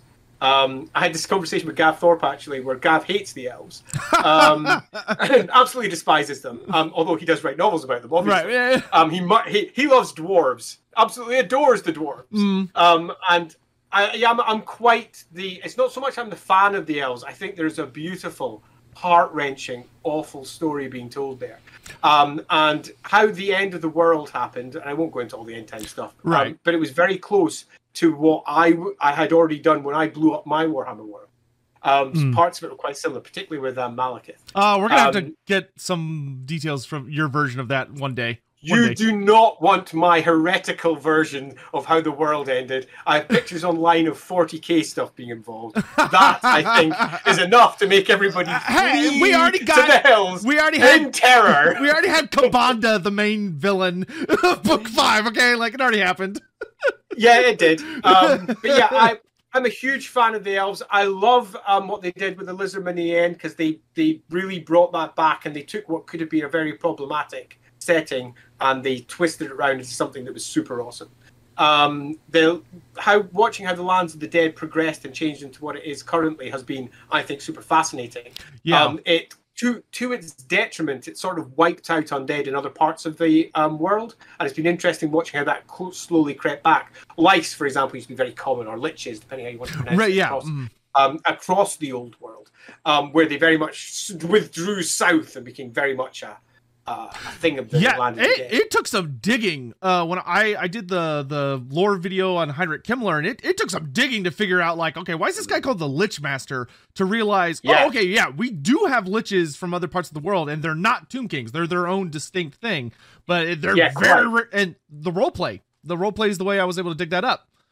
Yep, Um, that's where it's all. Um, the, the Terror of the Lichemaster is a particularly interesting one because it was both roleplay and battle game. So you had the battle game expansion that got turned into a roleplay expansion, um, and the the battle for La Maisontaal is there's some interesting details in there, Yeah, um, particularly with the Skaven and the Black Ark. Oh, just superb. Um, anyway, putting all that aside, Ryan's going to drop down one Skaven. Okay. Uh, so yeah, uh, another question. Okay, so this one, uh, this so in my community, there's a very big meme because I'm a huge fan of them and their potential. What what are your thoughts on the fi- the mysterious fishmen of the oceans? Fishmen. Oh my goodness! Um, the number of times that's come up because I stream every week doing some mapping. Um, Yes. just, just me and whoever happens to turn up. And they're lovely little streams because they're super quiet. It's just me tickering away doing a map of a place called Callaghan in the Reikland, and we're slowly building it up. And people, whenever they come, pop into the stream, they will drop in and they will say something like, "Have you considered putting one of these here?" Um, it's a diplomatic centre for the Reikland, so it's a super important place. Um, it's run by the Hallskrugs, one of the most important families, which we mentioned earlier in the stream of Reikland, and it makes for a super fascinating thing. The number of times freaking fishmen are brought up. Oh my goodness! um, it was a constant thing throughout the first five or six years. Have you considered fishmen? um, fishmen in particular it's something that Graeme and I talked about. That's Graeme Davis again, harking Right. back to him because um, he added them in Fantasy Roleplay One a bajillion years ago, Yeah. um, and it has it has become one of those undercurrent things that keeps on popping up its little fishy head every once in a while. What do I think? I think they should run with it and turn it into something awesome. yeah. I uh, That's what I think. I did a uh, we we we did kind of a little series where uh, I paid an artist because there's there's a few descriptions of them that appear from time to time. So I paid an artist to create some art, and it turned out beautiful of these horrific needle fanged aquatic men creatures, and uh, did a lot of digging and came up with a lot of theories. I think the one of the my favorite theories I came up with was blaming the fishmen for the earthquake that sucked Chupayotl being the revenge of the fishmen against the creations of the old ones for coming to their planet and forced them uh, anyway but it's like there's there's such a fun um like conspiracy that is also vague, vaguely backed up and they show up in a lot of places where you go oh if they're real they are kind of everywhere which means they're probably kind of terrifying and kind of big Potentially also um, behind the cursed marsh- marshes around Marienburg Mm. um, and the fall of the Fimir that used to be there. Mm. Um, there's lots of different little rumors that pop up. Yeah, I, I, I, I think they're awesome. I think there's this lovely back burning question that should have an answer at some point, and the old world provides a potential option for doing that. yeah and I also would love them to plumb into a species that have never been touched before. yeah Particularly because in Age of Sigmar, they sort of ran along that route and they came up with some really nice things. Yeah, they're yeah they. Oh man, I lost my mind when they released the uh, Idoneth Deepkin book, and they were like, "Yes, uh, we have these guys called the Akhelians now," and I'm like, "Fishmen, They're- we Yeah. have an AOS now." Totally. Um, so One uh, hundred percent. uh, Decola eighty six asks, uh, "Did you play the or either play it now on the private server or when it was live the Warhammer uh, Age of uh, online Age of Reckoning game?" Yes, I ran my old gate. I ran my own guild back in those Oh, days. what'd you play? I- What I- was your What was your um, career? Um, which one do I choose? I, I what was played your them main? I played them all. It's like choosing between babies. Um, as I said, you, you kind of can't. They're your children. Um, yeah, I played them all. Uh, that was part of my fun um, because I loved drilling into all the lore that we're building. I was actually approached to writing it, but I didn't want to move to America, um, which is where they wanted me to be. And I was like, yeah, no. I don't blame you. Get of it. I live in Scotland, Kay, thanks. Bye. I'm going to stay in Scotland, and that's just the way it's going to be. Mm. Um, but I knew quite a few of the writing team, and we were chatting away about all the things they were doing. So it was super fun for me to go in and see how they did it. And it's inev- inevitably always the case for someone who's super lore heavy. You meet some characters, and you're like, seriously? That's how they're depicting it? Because you can't help it. Valmir Right. von Raukov. Where was Valmir's moustache? Ah! yeah, there there were definitely some hilarious, like weird, like cut not cut corners, but like there were some times where you'd run to a model and go, "Who? That's not what he looks like. What, who's this guy?" yeah, totally. But I, I, I loved it. Um, regardless of the lore, let's say, cut corners that it took. Um, They made I it work. really enjoyed playing it. Um, I've been tempted multiple times almost to go back to the Revivified server where it's being run privately. It's- I've almost done it, but my free time is so low Yeah. because I'm doing so I- much. all I'll say is they got Karaz-a-Karak and Black Crag up and running, which was not in live. So like you can actually go explore the dwarf and green greenskin capitals now. They're Uh, very cool. That'd be that'd be fucking cool. They're very Yeah, yeah, okay. Yeah, yeah, okay. Yeah, yeah, okay. Yeah, you yeah should- You're getting me now. Yeah, hey, you should. Yeah, okay. I'm sure the devs would be delighted to give you a tour. They're very nice people. Um, Are they? Well, if, if they happen to be out there and want to get in contact, at Tipimices on Twitter, I will- I'll happily take a tour around. I will. I will reach out to them as soon as this is over because I have their Ah, their cool. their personal stuff. They are. I'm sure they would be delighted to show you around. Um.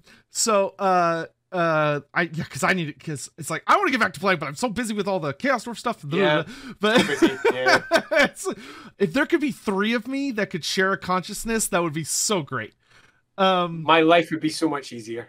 uh, okay, so Kamiya asks, uh, I, I, don't know if there's a serious answer to this question, but if there is, it would delight me. Do you? Some authors yes. do this, some don't. Uh, do you happen to have an a self insert character anywhere in the Warhammer Fantasy universe? Yes. Oh, okay. I we need to know who it is. yes, I do, but um, it's it's not one that I've written. Oh. um, because I, I, I literally couldn't do that. I tried, but I just found it horrendous. I found it really tough. So I'm going to mention a couple of things here okay. because there's a couple of different routes that we can take in here. Um, number one, whenever I do a city map, I put my house in it. Okay. Um, so that's an easy one. Um, next one, the Warhammer Fantasy Roleplay 4 inside sleeves have got a map of the glorious Reikland. Um, it's a double page spread on the right. inside. Beautiful map. Mm. Um, um, oh, thank you for saying so. I drew that. Um, so uh, that particular map, I don't know if I've got a copy around me here. Ah, I got, um, I got my, I got my collector's excellent. edition. There we go. Yeah, there you go. Oh, I've got a collector's edition somewhere too. I've got number Oh yeah, gosh! Yeah. Oh, oh, gosh! Oh, what? oh gosh! Yeah, I have like an auto green screen that's very, very uh, particular. Yeah, whatever. Whatever. I'll put up. I'll put it up as the thumbnail. Wait a minute. I can. Uh, I can do the same on my side. So I'm pretty sure I've got a copy here. Go. uh, right. Uh, I'll reach round Stupid and go. I'm not screen. sure how well that's going. This map here now in the yes. corner. There's a little bit with the uh, heraldry there, and underneath it it says. Uh-huh, from the actual surveys by A. Richter. A. Richter, Richter meaning almost lawyer in uh, German. Uh-huh. So A. Law and L. Koch, my wife's maiden name was Cook, L. Cook. Um, so that's a, a, map that was commissioned by me and my wife. It's not really much of a self insert. It's the tiniest of self inserts. It's a beautiful self insert. A Richter is mentioned there. I've used A Richter in a couple of different things in Warhammer. Um, there was a cartographer mentioned somewhere in an adventure somewhere that was also called A Richter. Um, but on a more obvious self insert, but it's not really a self insert, is um, characters that have developed significantly over the course of time in my games often get moved into any of my official writing because it makes it so much easier to understand the characters rather than just right. create something up from fresh. Um, and in some cases, they were central to core plot points. Um, as a single example, um, in the Tome Salvation, so that's Warhammer Fantasy Roleplay 2 Time, released in about 2007 8, somewhere yeah, there. Amazing, um, amazing book for background lore. Like, my god, the stuff on the like I okay, I just have to guess for a second. the stuff on the original human culture before all of the like Sigmarite cultures moved in, that, that. stuff it's fucking incredible and it does so much crazy world building for this druidic culture that like predates everybody. Yep. They've got the whole Earth Mother thing. They understood who the yep. old ones were. They have a reference yep. to Sotek on one of their monoliths, which you're like, what the. F- uh, but they weren't a warlike culture, so they got wiped out, and you're like, "Fuck!" this yep. is really good. I wrote that. Yeah, yeah, that, that was me. Um, so that bit you love Yay! I wrote it. It's, it's amazing. It's amazing. Yeah, I enjoyed I enjoyed that book a lot um, because it was an opportunity to dive into a lot of lore that Warhammer had previously sort of sidelined, particularly with its focus on the Empire and Sigmar, where everything was Sigmar, Sigmar, right. Sigmar, Sigmar, Sigmar. Um, and I was quite happy to do things like make Myrmidia a significantly more deep and expanded mm. um, cult. So rather than her just being an Athena ripoff, um, which is what she had been previously. She uh, was developed into a goddess of the entire South, possibly the largest cult in the old world, significantly more influential than Sigmar, which was largely just a cult of the Empire. Yeah, well, Sigmar's and, a baby. You know, he's only been around yeah, for yeah. 2,500 years. Indeed, and also adding in nice little lore details about how, say, Myrmidia had actually come and as manifested as immortal. Yeah, awesome world. story. Awesome story. Yeah, her, her totally. And life story. And that was all. Yeah, that was all added. Mm-hmm. um, during that period. But in the Ulric section of that, there's a discussion about Ulrican politics and how Ulrican priests are forced to take a vow of celibacy right. because of mm. political things from the past. And one of the little adventure hooks at the bottom there explains how that had recently been put into stark light because uh, Heinrich Todbringer, who was a politician side, ra- harking right back to our earlier mentions of Heinrich Todbringer before, mm. um, had recently impregnated a priestess of Ulric, um, effectively creating th- exactly everything that wasn't supposed to happen. right. um, which is a dynasty that rivaled the Todbringers, and the Todbringers themselves are breaking it, which is causing all manner of Yeah. schisms within the Hulkable Ring and the nobles. She is pictured later in the book, um, right at the very end in the artifact section. In the artifact section, there's a picture of um, a priestess with a big white wolf pelt sitting across her shoulders with Middenheim in the background, the big, huge rise of rock, and the city sitting at the top of it. Um, and she's sitting there. It's a picture that had been commissioned by Boris Todbringer um, because basically his son had impregnated her. yeah. Um, He's like, we gotta make this look know, good. That's my wife's character. That's amazing. and she's also a writer for Warhammer. Um, so yeah, good times. Um, like I said, what I want what I want to be when I grow up. I've I, Yeah, may, I may be times. 30, but I still I still I still haven't grown up. but the reason that I used her was because um, that was a story that had come up in our games, and I, when I was looking at each one of the schisms that we created for the cult, I was like, how can I best? I can, I've already got a really good example of of conflict. And one of the things when you're writing a roleplay game is that you need to seed conflict through everything. And conflict is not just hitting someone with uh, hammer over the head. It's all about people having different views to other people and having to resolve it. Because that conflict is at the heart of most stories. People disagreeing with each other and trying to fix it one way or another, and often in Warhammer with a hammer. Yeah. Um, and looking at each one of those conflicts and how best to express it, and she expressed it beautifully because she pretty much summed up all of the issues with that particular schism in the cult. So she just got added. It was easier than trying to create something new. which is awesome and it, it works so well um okay so uh, next quick question. Uh so something that a lot of people don't get to experience and i just have to ask about because it's so crazy to watch. You created all these wonderful beautiful things. They've come out of your head. They're your babies. And now they have become a worldwide beloved uh world that's being adapted into video games um and you know audio dramas and books and you've got people like me mm. who literally study what you wrote as a career mm. and it's a profitable career that allows me to try mm. like i get to travel the world because of the shit that you wrote. Like yeah, great, well done. Yeah, I- I, wish I did. yeah. Yeah it's like i've i've been on a movie set for a fan made movie that's going to come out this year the chaos rising stuff.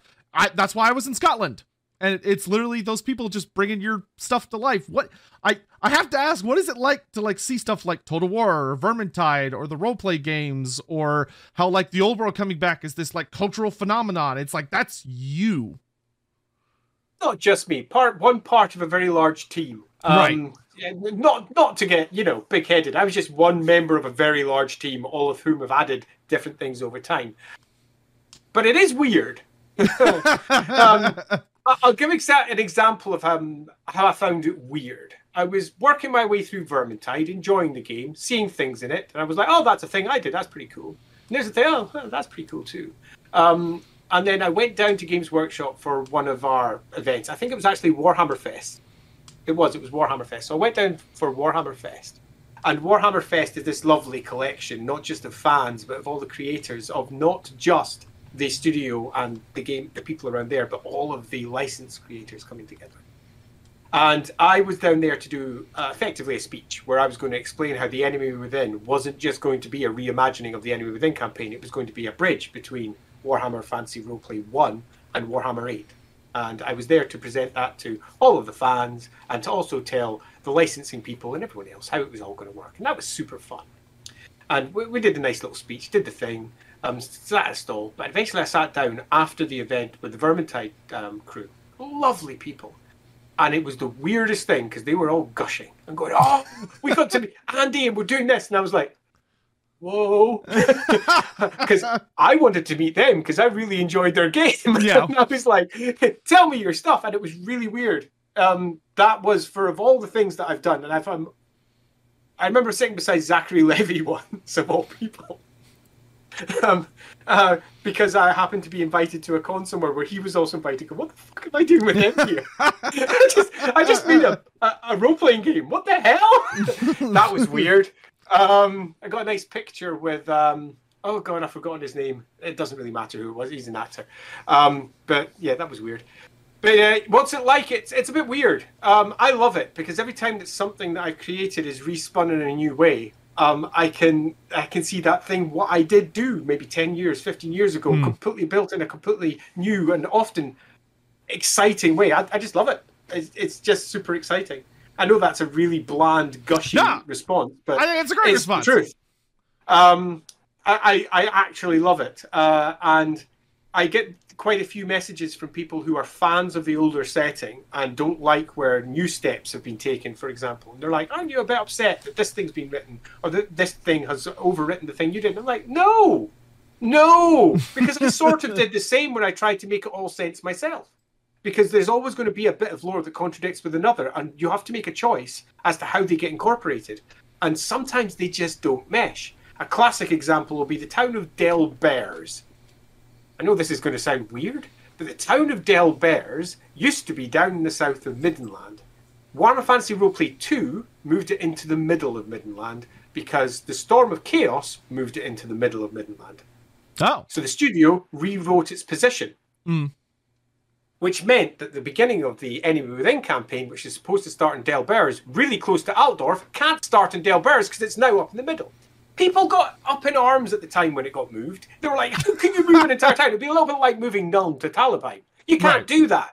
How did Nuln become Talabheim? They're two different places. Games Workshop do this frequently. Almost every map they release has got a new location on it, or a location that used to be on that side of the river, now on this side of the river, or up there, and it's now become down there. It's it's par for the course. Right. When you write the role playing game, you fix it. We have we even have a little comic um, aside inside one of the role play games where it says Delberz and Del Bren with a little arrow pointing both directions. Yeah, I lo- repl- I love I little replaced- notes. yeah, yeah. I replaced Delberz in the Enemy Within with Del Bren, and it was a mapping issue.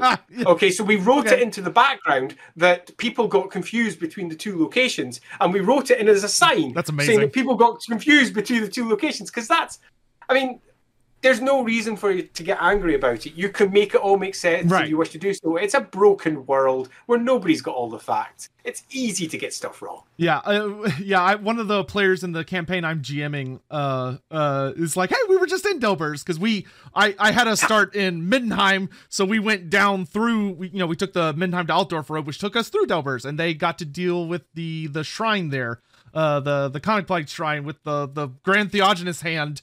They they stole some of his fingernail clippings and gave it to you someone. do. Yeah, gave gave it to someone who totally has good intentions, and that won't come back to bite them at all. Um, Good Uh, times.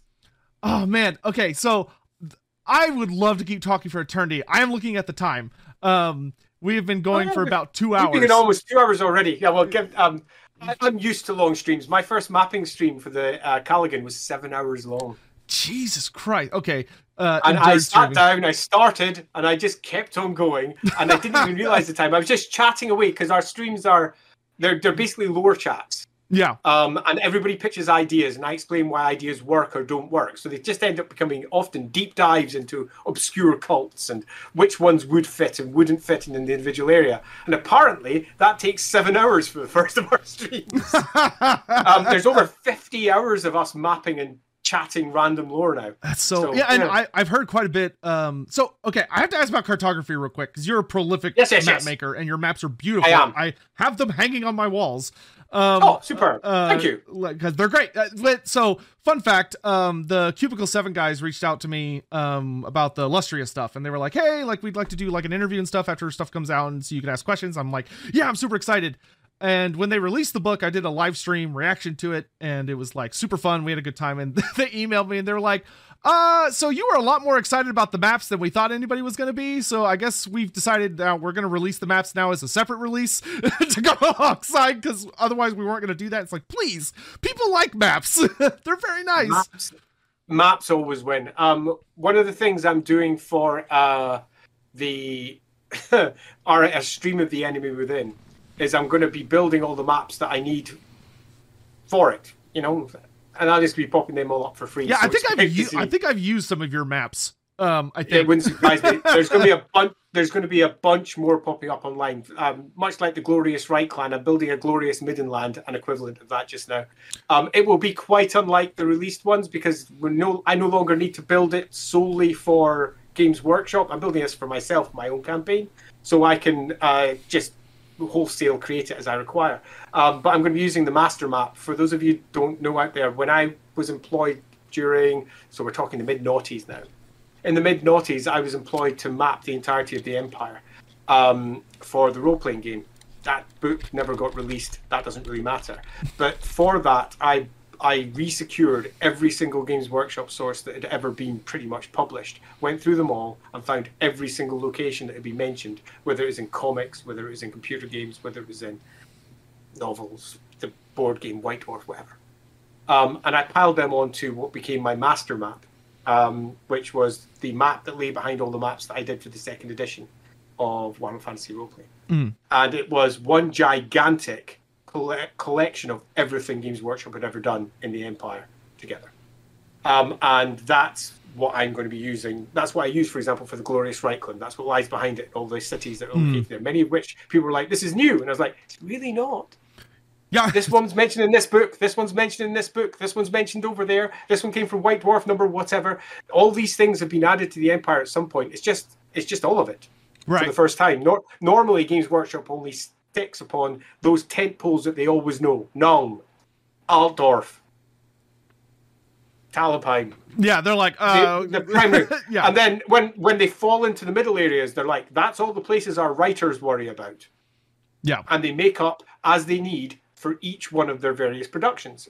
Where I wasn't doing that, I was taking all of the writer stuff and making that. So I'm going to be doing an equivalent map for Middenland, for example, um, and I'm just going to pop that for free over my blog because God, I can. I can't. I cannot wait to see that. Um, That'll okay. be fun. You better print it out and do whatever you want with it. Uh, yeah, I'm gonna use it in a lot of videos. Is what I'm gonna do. Good Um, times. Okay, so one thing, uh, one question that I saw asked that's a great question. Do you have like, Sure, sure, sure. uh, like either an idea or a character race? Do you have a white whale as far as like something that you wish you had gotten to do that either Games Holy Workshop was crap! like, yes. Games Workshop was like, nah, we don't want to do that, or there just wasn't Oh time no, or something. no, actually. Oh, okay, so I'm going to say both yes and no to this. Um, I found Games Workshop never said no, um, not to me at least. But there's a reason for that. It's because I'm so steeped in Warhammer lore. It's pretty much in every grain and bone of my body that I'm never pitching anything to them that isn't Warhammer. Right. What I'm pitching to them is their own material, sometimes rejigged in a new way, sometimes looked at from a different angle, but ultimately it's Games Workshop shit, and it's awesome. Mm. Um, so every time I've said this is what I'd like to do, they've gone, yeah, great, brilliant. Um, I whenever I'm going into something that I think they're going to say no to because it's a bit weird or because it's older material that perhaps needs a lot of re-examining before it's re-presented, um, I I never say this is what I want to do. I always say these are the options. Which one would you like to take? So, for example, Yeah. yeah, yeah, because it's just a better route. Yeah, then they yeah. say, I want that one. And I'm like, great, that's the one Yeah. I'll do. Okay. then." Then there, there we're going. Yeah. So, for example, um, I was uh, organizing the final, um, let's say, setup for a book called Rough Nights and Hard Days. Rough Nights and Hard Days was a collection of adventures that was originally three adventures, and when I took over, it became five adventures that we built with Graeme Davis. Um, and I added two sections to the end of that about pub games that are played in the Empire because who And doesn't like to play pub games? And gnomes Gnomes. um, and gnomes were, let's say, somewhat controversial. And I realized this Hmm. because I looked at the original adventure, uh, uh, Rough Night at the uh, Three Feathers Inn, um, and it had a gnome in it. It was from first edition. Hmm. And there were no gnomes in second edition. When the second edition version of that adventure was published, they replaced him with a halfling. And they said, he's a halfling. Mm. So I looked at it and I went, gnomes, interesting. Interesting. I could write gnomes pretty freaking well. But they're not really in Warhammer anymore. But Warhammer's a really open place nowadays. It's not like it used to be where they were very tightly just on the war game. Now they're far more, it's a big world full of Yeah. stuff and all sorts of things could be there. So they might like it. And I thought I would, if I was um, receiving this, because I went through the whole process in my mind, because Mhm. before you pitch something, you got to think what's going to go and what's not going to go. I went, if I was receiving this, what would I say? It would have to be really Warhammer to work. Okay, I can do that. Right. So I sent off an email and I said, right, so we've got gnomes here. I can either make it a halfling, that's what second edition did. I can make it a gnome, which means I'm going to have to add something to explain that. So I'll write about five pages worth of super Warhammer gnomes. But I'll have to write it in a way that explains why they're not anywhere else and they've not been spotted anywhere else, which means I'm going to have to write it in a very Warhammery way that makes sense with that within the setting. Um, or alternatively, we can just dump them completely and just make it human. So gnomes, no gnomes, I'm totally cool with whatever you want. Pitched it over to them. Came back, do the fucking gnomes. So I did. Um, and the gnomes that were added at the back of Rough Nights and Hard Days, I got Mark Gibbons who you may have noted already, is my go-to He- piece he of keeps. 'cause coming Mark's- up. He keeps coming up for Yeah, some reason. Mark's amazing. He did the two pieces of art for the gnomes in that book. Um, and they're super great. You might know Mark not just from Warhammer, but he was also um, lead artist on War- Warcraft, for example. Oh, okay.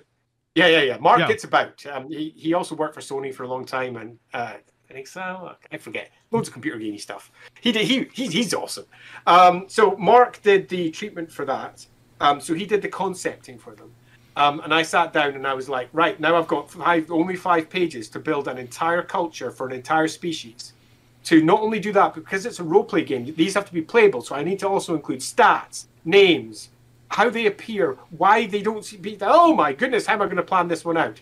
Um, so I spent what, about four days on just the plan to try and squeeze it all into just five pages. and you um, fucking and- did it. That's the thing that blows my mind.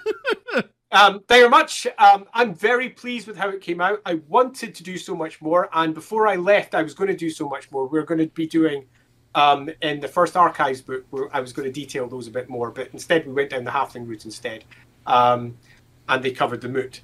Uh, but that was originally going to be a piece written by me about the gnomes and different gnomes. But I sort of wrote a bit more about that, slapped it on a blog, just because I had it in the back of my head, and I was like, I'll quickly tap that out. Um, I'll maybe give you a link to it later, just so you can go find it. yes, please. Um, I, yeah, I did a, a quick little bit about um, each one of the different gnomish uh, kingdoms. Kingdoms? Yeah, let's call them that. Um, in the Empire. And presented them in a somewhat similar way to how they were presented in, say, the Wood Elf army list when it was talking about each one of them. Right. It's not, it's not the same, but it's close enough. So it was an immediately accessible piece, Uh-huh. and you could recognize it as a piece of Warhammer lore. And that was quite fun. So I got that out the way because it was in my head and I wanted to write that bit, so I had to get it down and get it out the way. Um, but that's very much a fan piece that just got popped up on my blog. Um, but uh, yeah, so that was something that wasn't my white whale that I wanted to track down, um, but most certainly was something that I expected to be. Because by the time I'd sent off the email asking them to do it, I was like, I'm really wanting to write this. And this was from someone who had never used a gnome in any of his games ever. And suddenly I was super excited. I was sitting there going, oh, and I could use Grom the Paunch to explain this, but or I could do, oh, and I could do this, and I could really tie it in that way. Got super excited. And I thought it was going to be a white whale because I was convinced I was going to be told no. But if we go to an actual white whale, it's the Enemy Within campaign itself. Um, because I didn't finish it. Graeme and I had a plan for how it was going to be finished. It was all in my head, but I left the job, which meant that it never got finished the way I was going to do it. which means the Enemy Within then campaign has all of the seeds that I sowed, because I did all the first treatments and everything. I wrote the first treatments for the last two books, but they've been executed in a completely different way. Hmm. And much like the gnomes, I've got this burning urge to try out some of the things that were imagined between Graeme and I, or that I presented to him. So that's one of the reasons why we're doing the actual play, because I've got to vent the ideas I somewhere. cannot wait to see it. Also, So, you should yeah. totally do like a blog on your Karl Franz stuff.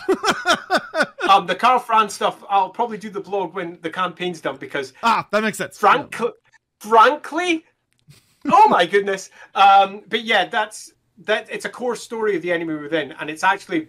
It's if I was going to say it's the white whale, that's probably it. It wasn't because it was nixed by Games Workshop. Nixed, Games Workshop had already approved this part. It's because it never happened. It's. You know, it never happened. It's funny in the in the community of Warhammer fans. There's so many like mythologies and legends about GW, and they're kind of portrayed in this very like fashion. I, I don't think I've ever heard a story of them saying no to something other than like I've heard stories of they them. do a lot. Yeah, I, Oh, I- they do a lot. Okay, let's be let's be one hundred percent um honest. They hold their IP very closely Mhm. because it's their intellectual property, and they are very concerned that anything that is created hits a certain level. Now, that level is going to be very different for a mobile game to what it is for a big war game, to what it is for a role playing game, what it is to a novel. But they hold it quite tightly, um, and they will very carefully pick apart everything that you do. I'm lucky, geeky, depending upon how you look at it, because I know almost all the lore. So even when Games Workshop comes back and says it shouldn't be this, I say, well, this is why it is this. Do you want me to change it? But it's this because of something that's said over here. Mhm. Um, and they generally go, oh, you know what? That's really cool that you're referencing that. That's brilliant. Away you go. Um, so I have had personally a marvelous relationship, but I know many who have not. Um, Interesting. But that's because but that's because they're often pitching things that don't quite match what Games Workshop wants at that time. Games Workshop is a constantly changing company, just like any other company. Mm. And their focus moves from one game to another game, from one um, pillar to another pillar. And as that focus changes, it's going to put more more critical eyes upon the material that's being created. For example, right now, there's probably a more critical eye being put on Warhammer Fantasy Roleplay than there was when I was creating it, being the producer just a few years back, because of the old world. Yeah. The old world has now become something that they are actively developing, which means that anything that comes out from other people is going to have to at least match or potentially become the outcome of what they're building, which means that they're going to pour over everything that comes in with a far tighter eye, perhaps. Now, that might not be the case. I'm not talking to this now. They might be behind the scenes going, nah, it's all cool. Um, but broadly speaking, that has been my experience in the past. There was a lot of, uh, as an example, you really enjoyed the first chapter from uh, the Tome of Salvation.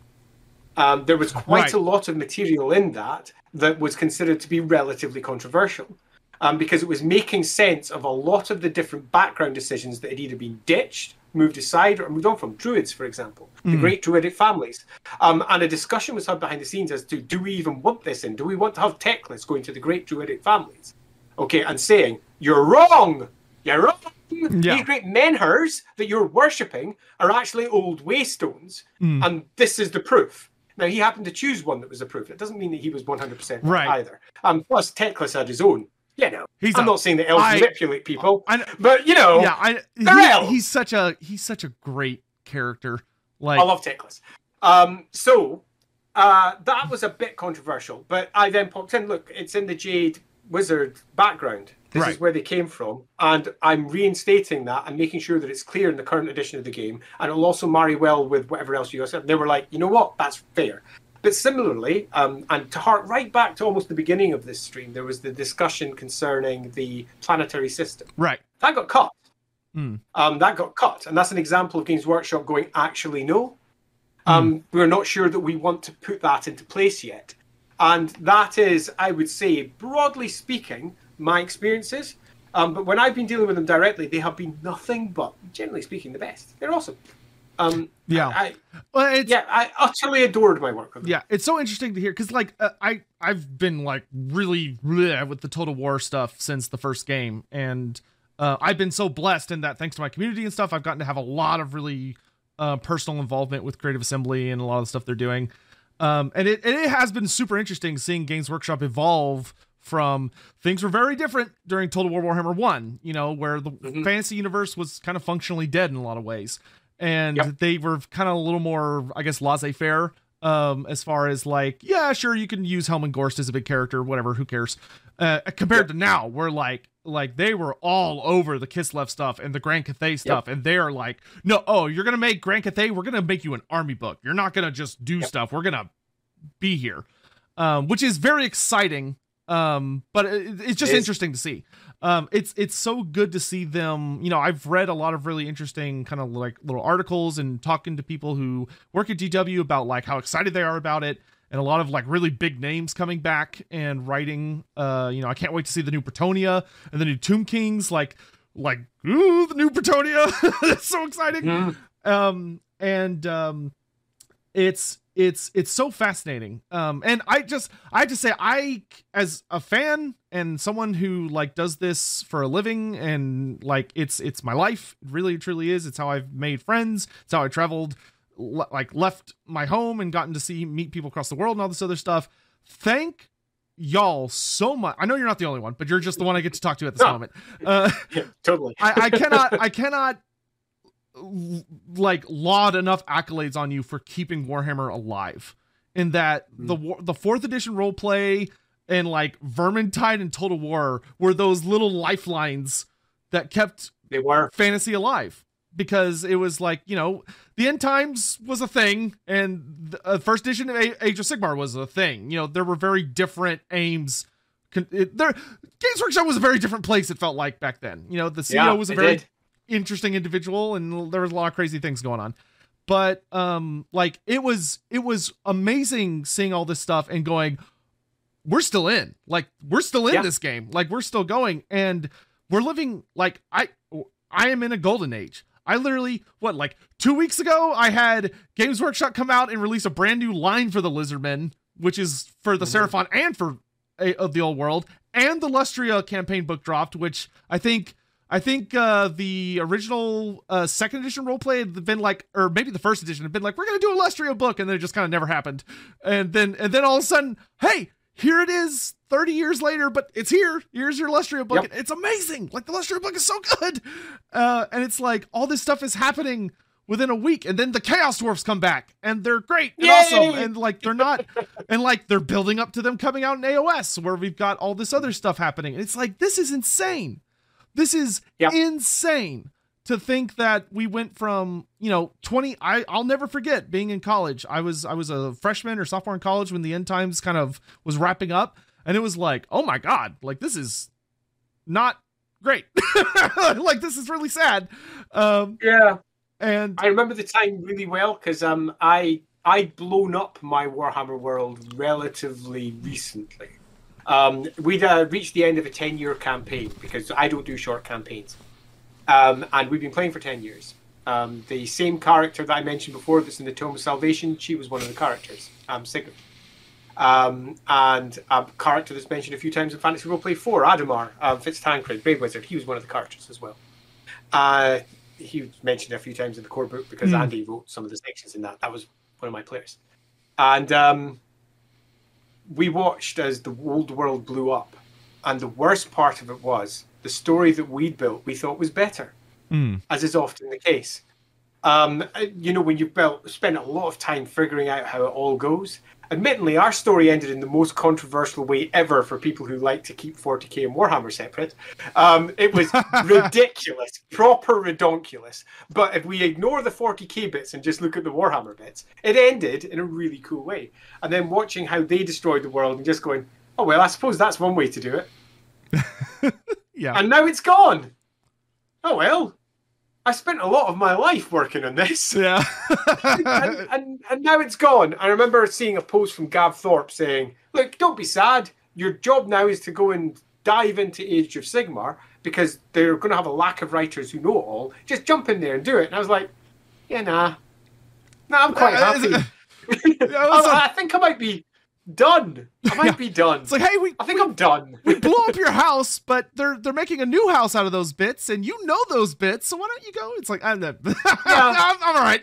and like, and um, I I was not an easy convert. Um, but uh, as time went on, um, my my it wasn't even dissatisfaction; it was apathy. But that would be a better way of putting it. Just general nothingness towards it all. Um, slowly wore down. But the one for me that broke me and made me go, actually, I'm wrong. I'm quite digging the new stuff. Was when I went down to the studio, of all things. Um, so I was already hired to work on Warhammer Fantasy Roleplay 4. Um, no, beyond that, I was working as the producer for the line because I was down there to pitch some stuff about it. Um, and I was in the studio, and they were bringing in people, and they, a beautiful part had just happened. What um, the, I remember his name. Doesn't matter who it was. He came in, and he was holding the Fantasy Roleplay 4 book, and he said, this is a fucking Warhammer book. Yes, he was really excited about it. Yeah. Um, and and he called in some people in from the studio. Went, look at this. This is what I was talking about. And I was just sitting there going, that's my book. He's loving it. Excellent. Yay. Um, it was quite a nice moment. But um, a whole bunch of people came in from the studio and they were showing off the new things that they had for Age of Sigmar. And he brought in the just freshly painted and finished Slaanesh models. Oh. And I just looked at them and they're obviously the studio painted ones as well, so they were painted slightly good. Yeah, you might, yeah, you might, you might, you might. heavy metal painting, like, as they said back in the day. I was holding it like this, going, "Holy shit, this is good! Holy shit, that is a greater Demon Slayer! Look at this thing! Look at that thing having its plopped! oh, yeah, yeah, and, and, I, and I was like, I want, I want to be doing Age of now. Went, oh, God damn it, I've just been converted. so my first question was, hey, can I use these demons in this type of description in Warhammer, please? And they said yes. And I was like, ah, excellent. Best of both worlds. Woo! There was actually a bit of a conversation um, about that because they were like, are they the same? It's like, well, of course they are. They're the same. 40k Warhammer Age of Sigmar. You can use them. And I was like, I'm so using those because demons, demons are demons are always the best. They're they are yeah. they are canon in everything. yeah, they are the universal matter. language. Yeah, totally. Um, yeah. They are the lingua franca. yeah, I very much um, enjoyed those models, and they were the ones that converted me. Uh, you know, I I had a very similar experience of that. Like, I was very apathetic, didn't really care for it. Like, I started kind of getting interested in like the storyline at the end of first edition because like, oh, this Malign Portents is kind of interesting. Like. Um, and then they released the Nighthaunt, and I saw Lady Olynder and um, Kurdoss Valentian, yeah. and I was like, oh, like I had been a Lizardman player my whole life, and all of a sudden I'm like, oh fuck, I'm collecting ghosts now. Um, and yep. like and uh but it's it's been i will say like as someone that like is really like i like to think of myself as much of a lore master of age of sigmar as i am for fantasy collecting all the books and the army books which god there's so many of them um there's so many factions but uh um like one of the things that i've loved so much is you could tell when the passion came back of like the, it's not just like we're trying to sell models buy our game please it's it's like no we're we're creating a world and you started seeing all these beautiful like almost motifs to the warhammer fantasy universe like they wouldn't necessarily bring a character back but they'd reference them and they'd like yeah, talk yeah. about them or there'd be a character inspired by them or and in some cases they would take they they've been like retconning a lot of the end time stuff in Age of Sigmar and being like, nah, that's not what happened. Here's what actually happened. And you're like, oh, that's really cool. Um, like I'll and like I will never forget. Um, like I have been oh my god, I cannot remember his name all of a sudden off the top of my head, and it's gonna horrify me. Um, oh god, I know he's on one of these books on this shelf. Um, oh god, maybe he'll come to me in a minute. But um, one of the uh, David Guymer, there we go. David Guymer um wrote a he wrote a series of White Dwarf articles about Grombrindal coming back. Um, hmm. but what he what they didn't tell you is that it's actually from the the perspective of Grungni the entire time, and the whole series is about Greg talking about the world that was, talking about the Warhammer world and how bad like he felt about everything and this regret. I cried reading that because it just like it just stabs at your heart of that at the final story he resurrects Grombrindal and they have this conversation of father to son about the old world falling and you're like what and like he wrote the the new Gotrek series which is that series made me laugh so hard because he yeah. he was like, what if Gotrek was just an angry Warhammer Fantasy fan in Age of Sigmar, where they're like, we're dwarf, and he goes, no, you're, you're fucking dwarfs. Dwarven is not a word, and like it's it's great. And it's like, but it's like there's all these cool little things where they're like, oh, flesh eater courts, yeah, they're pretty cool. What if we told you that Ushoran is the origin of them still, and that he got out and he's wandering around somewhere, and you're like, oh shit, Nagash may have a baddie to deal with. Or like, yeah, yeah, yeah. Or like, hey, you know how the Skaven fucked over Nagash uh, multiple times in fantasy? Well, guess who screws up Nagash's plan in AOS? And it's like, hey. this is amazing. Like, it's there's it's seeing the world like it's still its own thing. It's still its own complete identity, but it's so beautifully interwoven that it's like now if you know fantasy, you just get more out of it instead of yeah.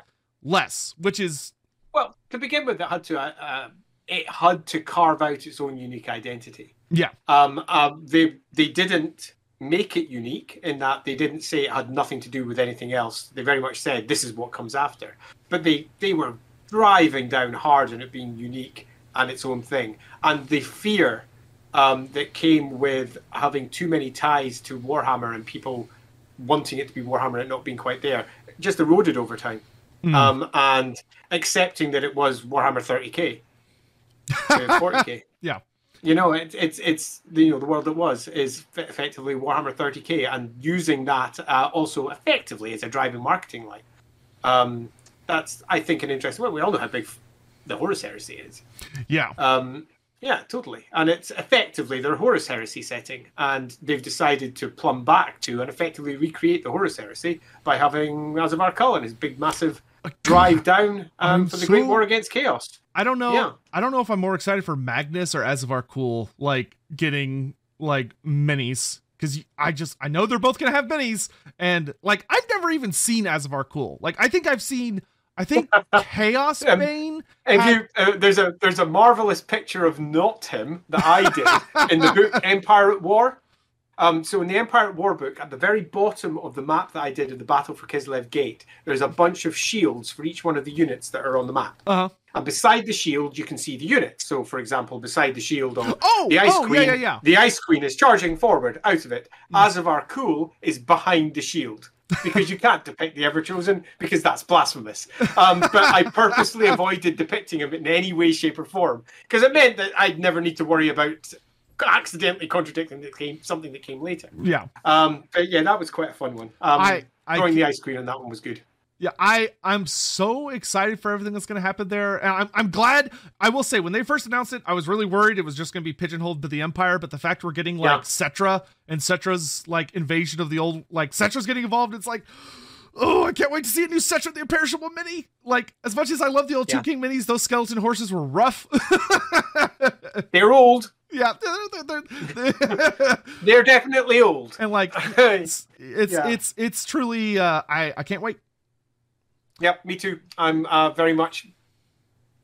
I'm I'm looking forward to seeing all the things that they do and how I can then incorporate that into the games that I play. Because Yeah. as a creator on the roleplay side, I can't help but be building stuff constantly, whether it's for my own games, professionally, or whatever.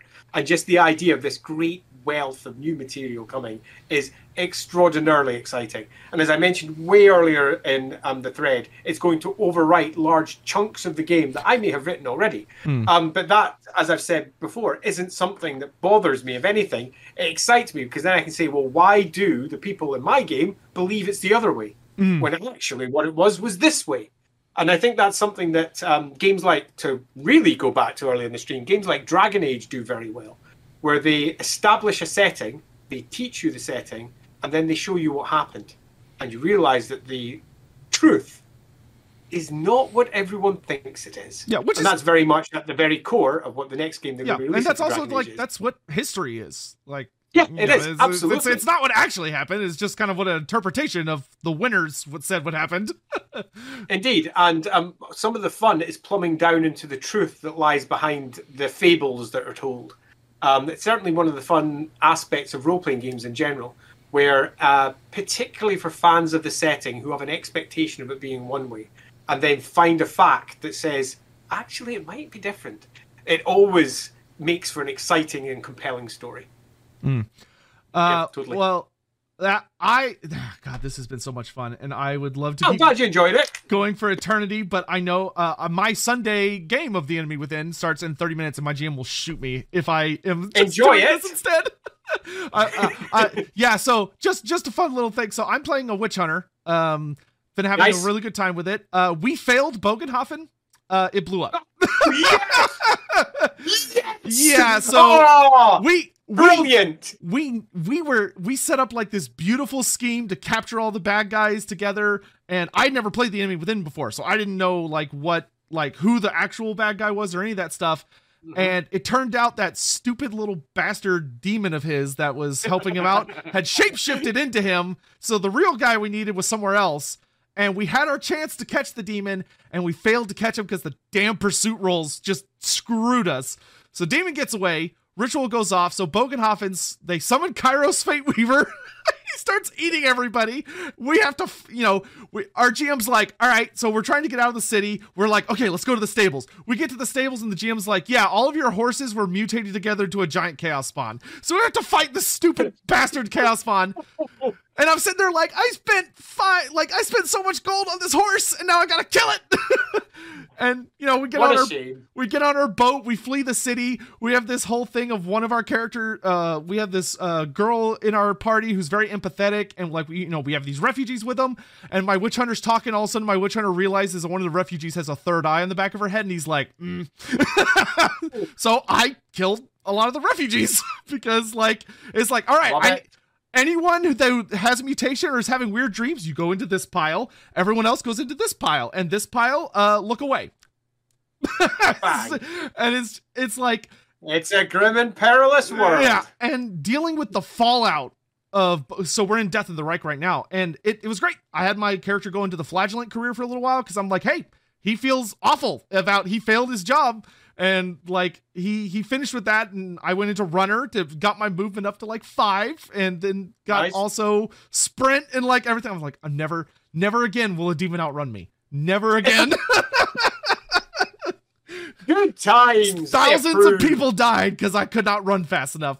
Um, anyway, Um, there's a there's a lovely just to finish on that a lovely picture Hmm. at the very end of the book again done by Sam. I don't know if you've seen it, the one with the greater demon arriving. yes. Um, and there's a tiny, tiny, tiny little dwarf slayer hanging off. Yeah, I saw arms. that. Yeah, yeah, I, Yeah, I- um, yeah. He's sitting there. Kairos is sitting there eating people, and it's like, and then there's that one brave, the one brave Slayer. Yeah, my GM was like, "Yeah, you'll need to flee the city." And I was like, "I can't, I can't flee. Are you kidding?" And he's like, "What are you gonna do?" And it's like, you know what? Okay, I'll, I'm gonna roll a cool check. If I pass, my character is like, "No, I gotta, I gotta go warn the emperor. I gotta go warn people." And if I fail, then I'm gonna say, "Fuck it, I'm gonna stay." And I passed the check. And it was like, "Damn it!" All right, let's go. Um. Anyway, uh, could you tell? Yes, you've got to go. Yeah, could Yes. you tell all the glorious people in chat where we can find you? Because like you've talked Right, about blogs, okay, you've talked about um, streaming. Like there's a lot of things people okay, want to watch. right. Well, let's um, bring up some things. Right, first, I stream weekly, although we're between seasons. I stream weekly with people across the games industry for Inside the Rookery. Um, I uh, wait a minute. Do I have your chat open? I might even be able to post it in chat. I can. Look at that. It's Oh, magic. Let me post a comment. I Please think I do. can do it. I'm gonna Okay, give you. oh, I've got chat rules. Okay, I've got it. I've got it. I've got it. Chat rules. Um, that's the YouTube um, account for it. So that's the Rookery. You'll find um, four seasons worth of game chat. Some of it's Warhammer chat as well. We include Andy Hall in amongst all of that because we had a lovely chat with him just before the Chaos Wars were released. Yep. So that's number one. Number two, I also stream uh, mapping um, for Warhammer Bits and Bobs, but that's going to be where I the same channel is going to be where I do all the streaming for the enemy within. So I'll pop that up as well. But let me just grab that. I'm going to grab a comment like so. Discord, no. YouTube, that's it. There we go. That's that Publications. one. There we go. Let's get that fancy VIP there. There we go. Now people can see Yeah. easier. There we go.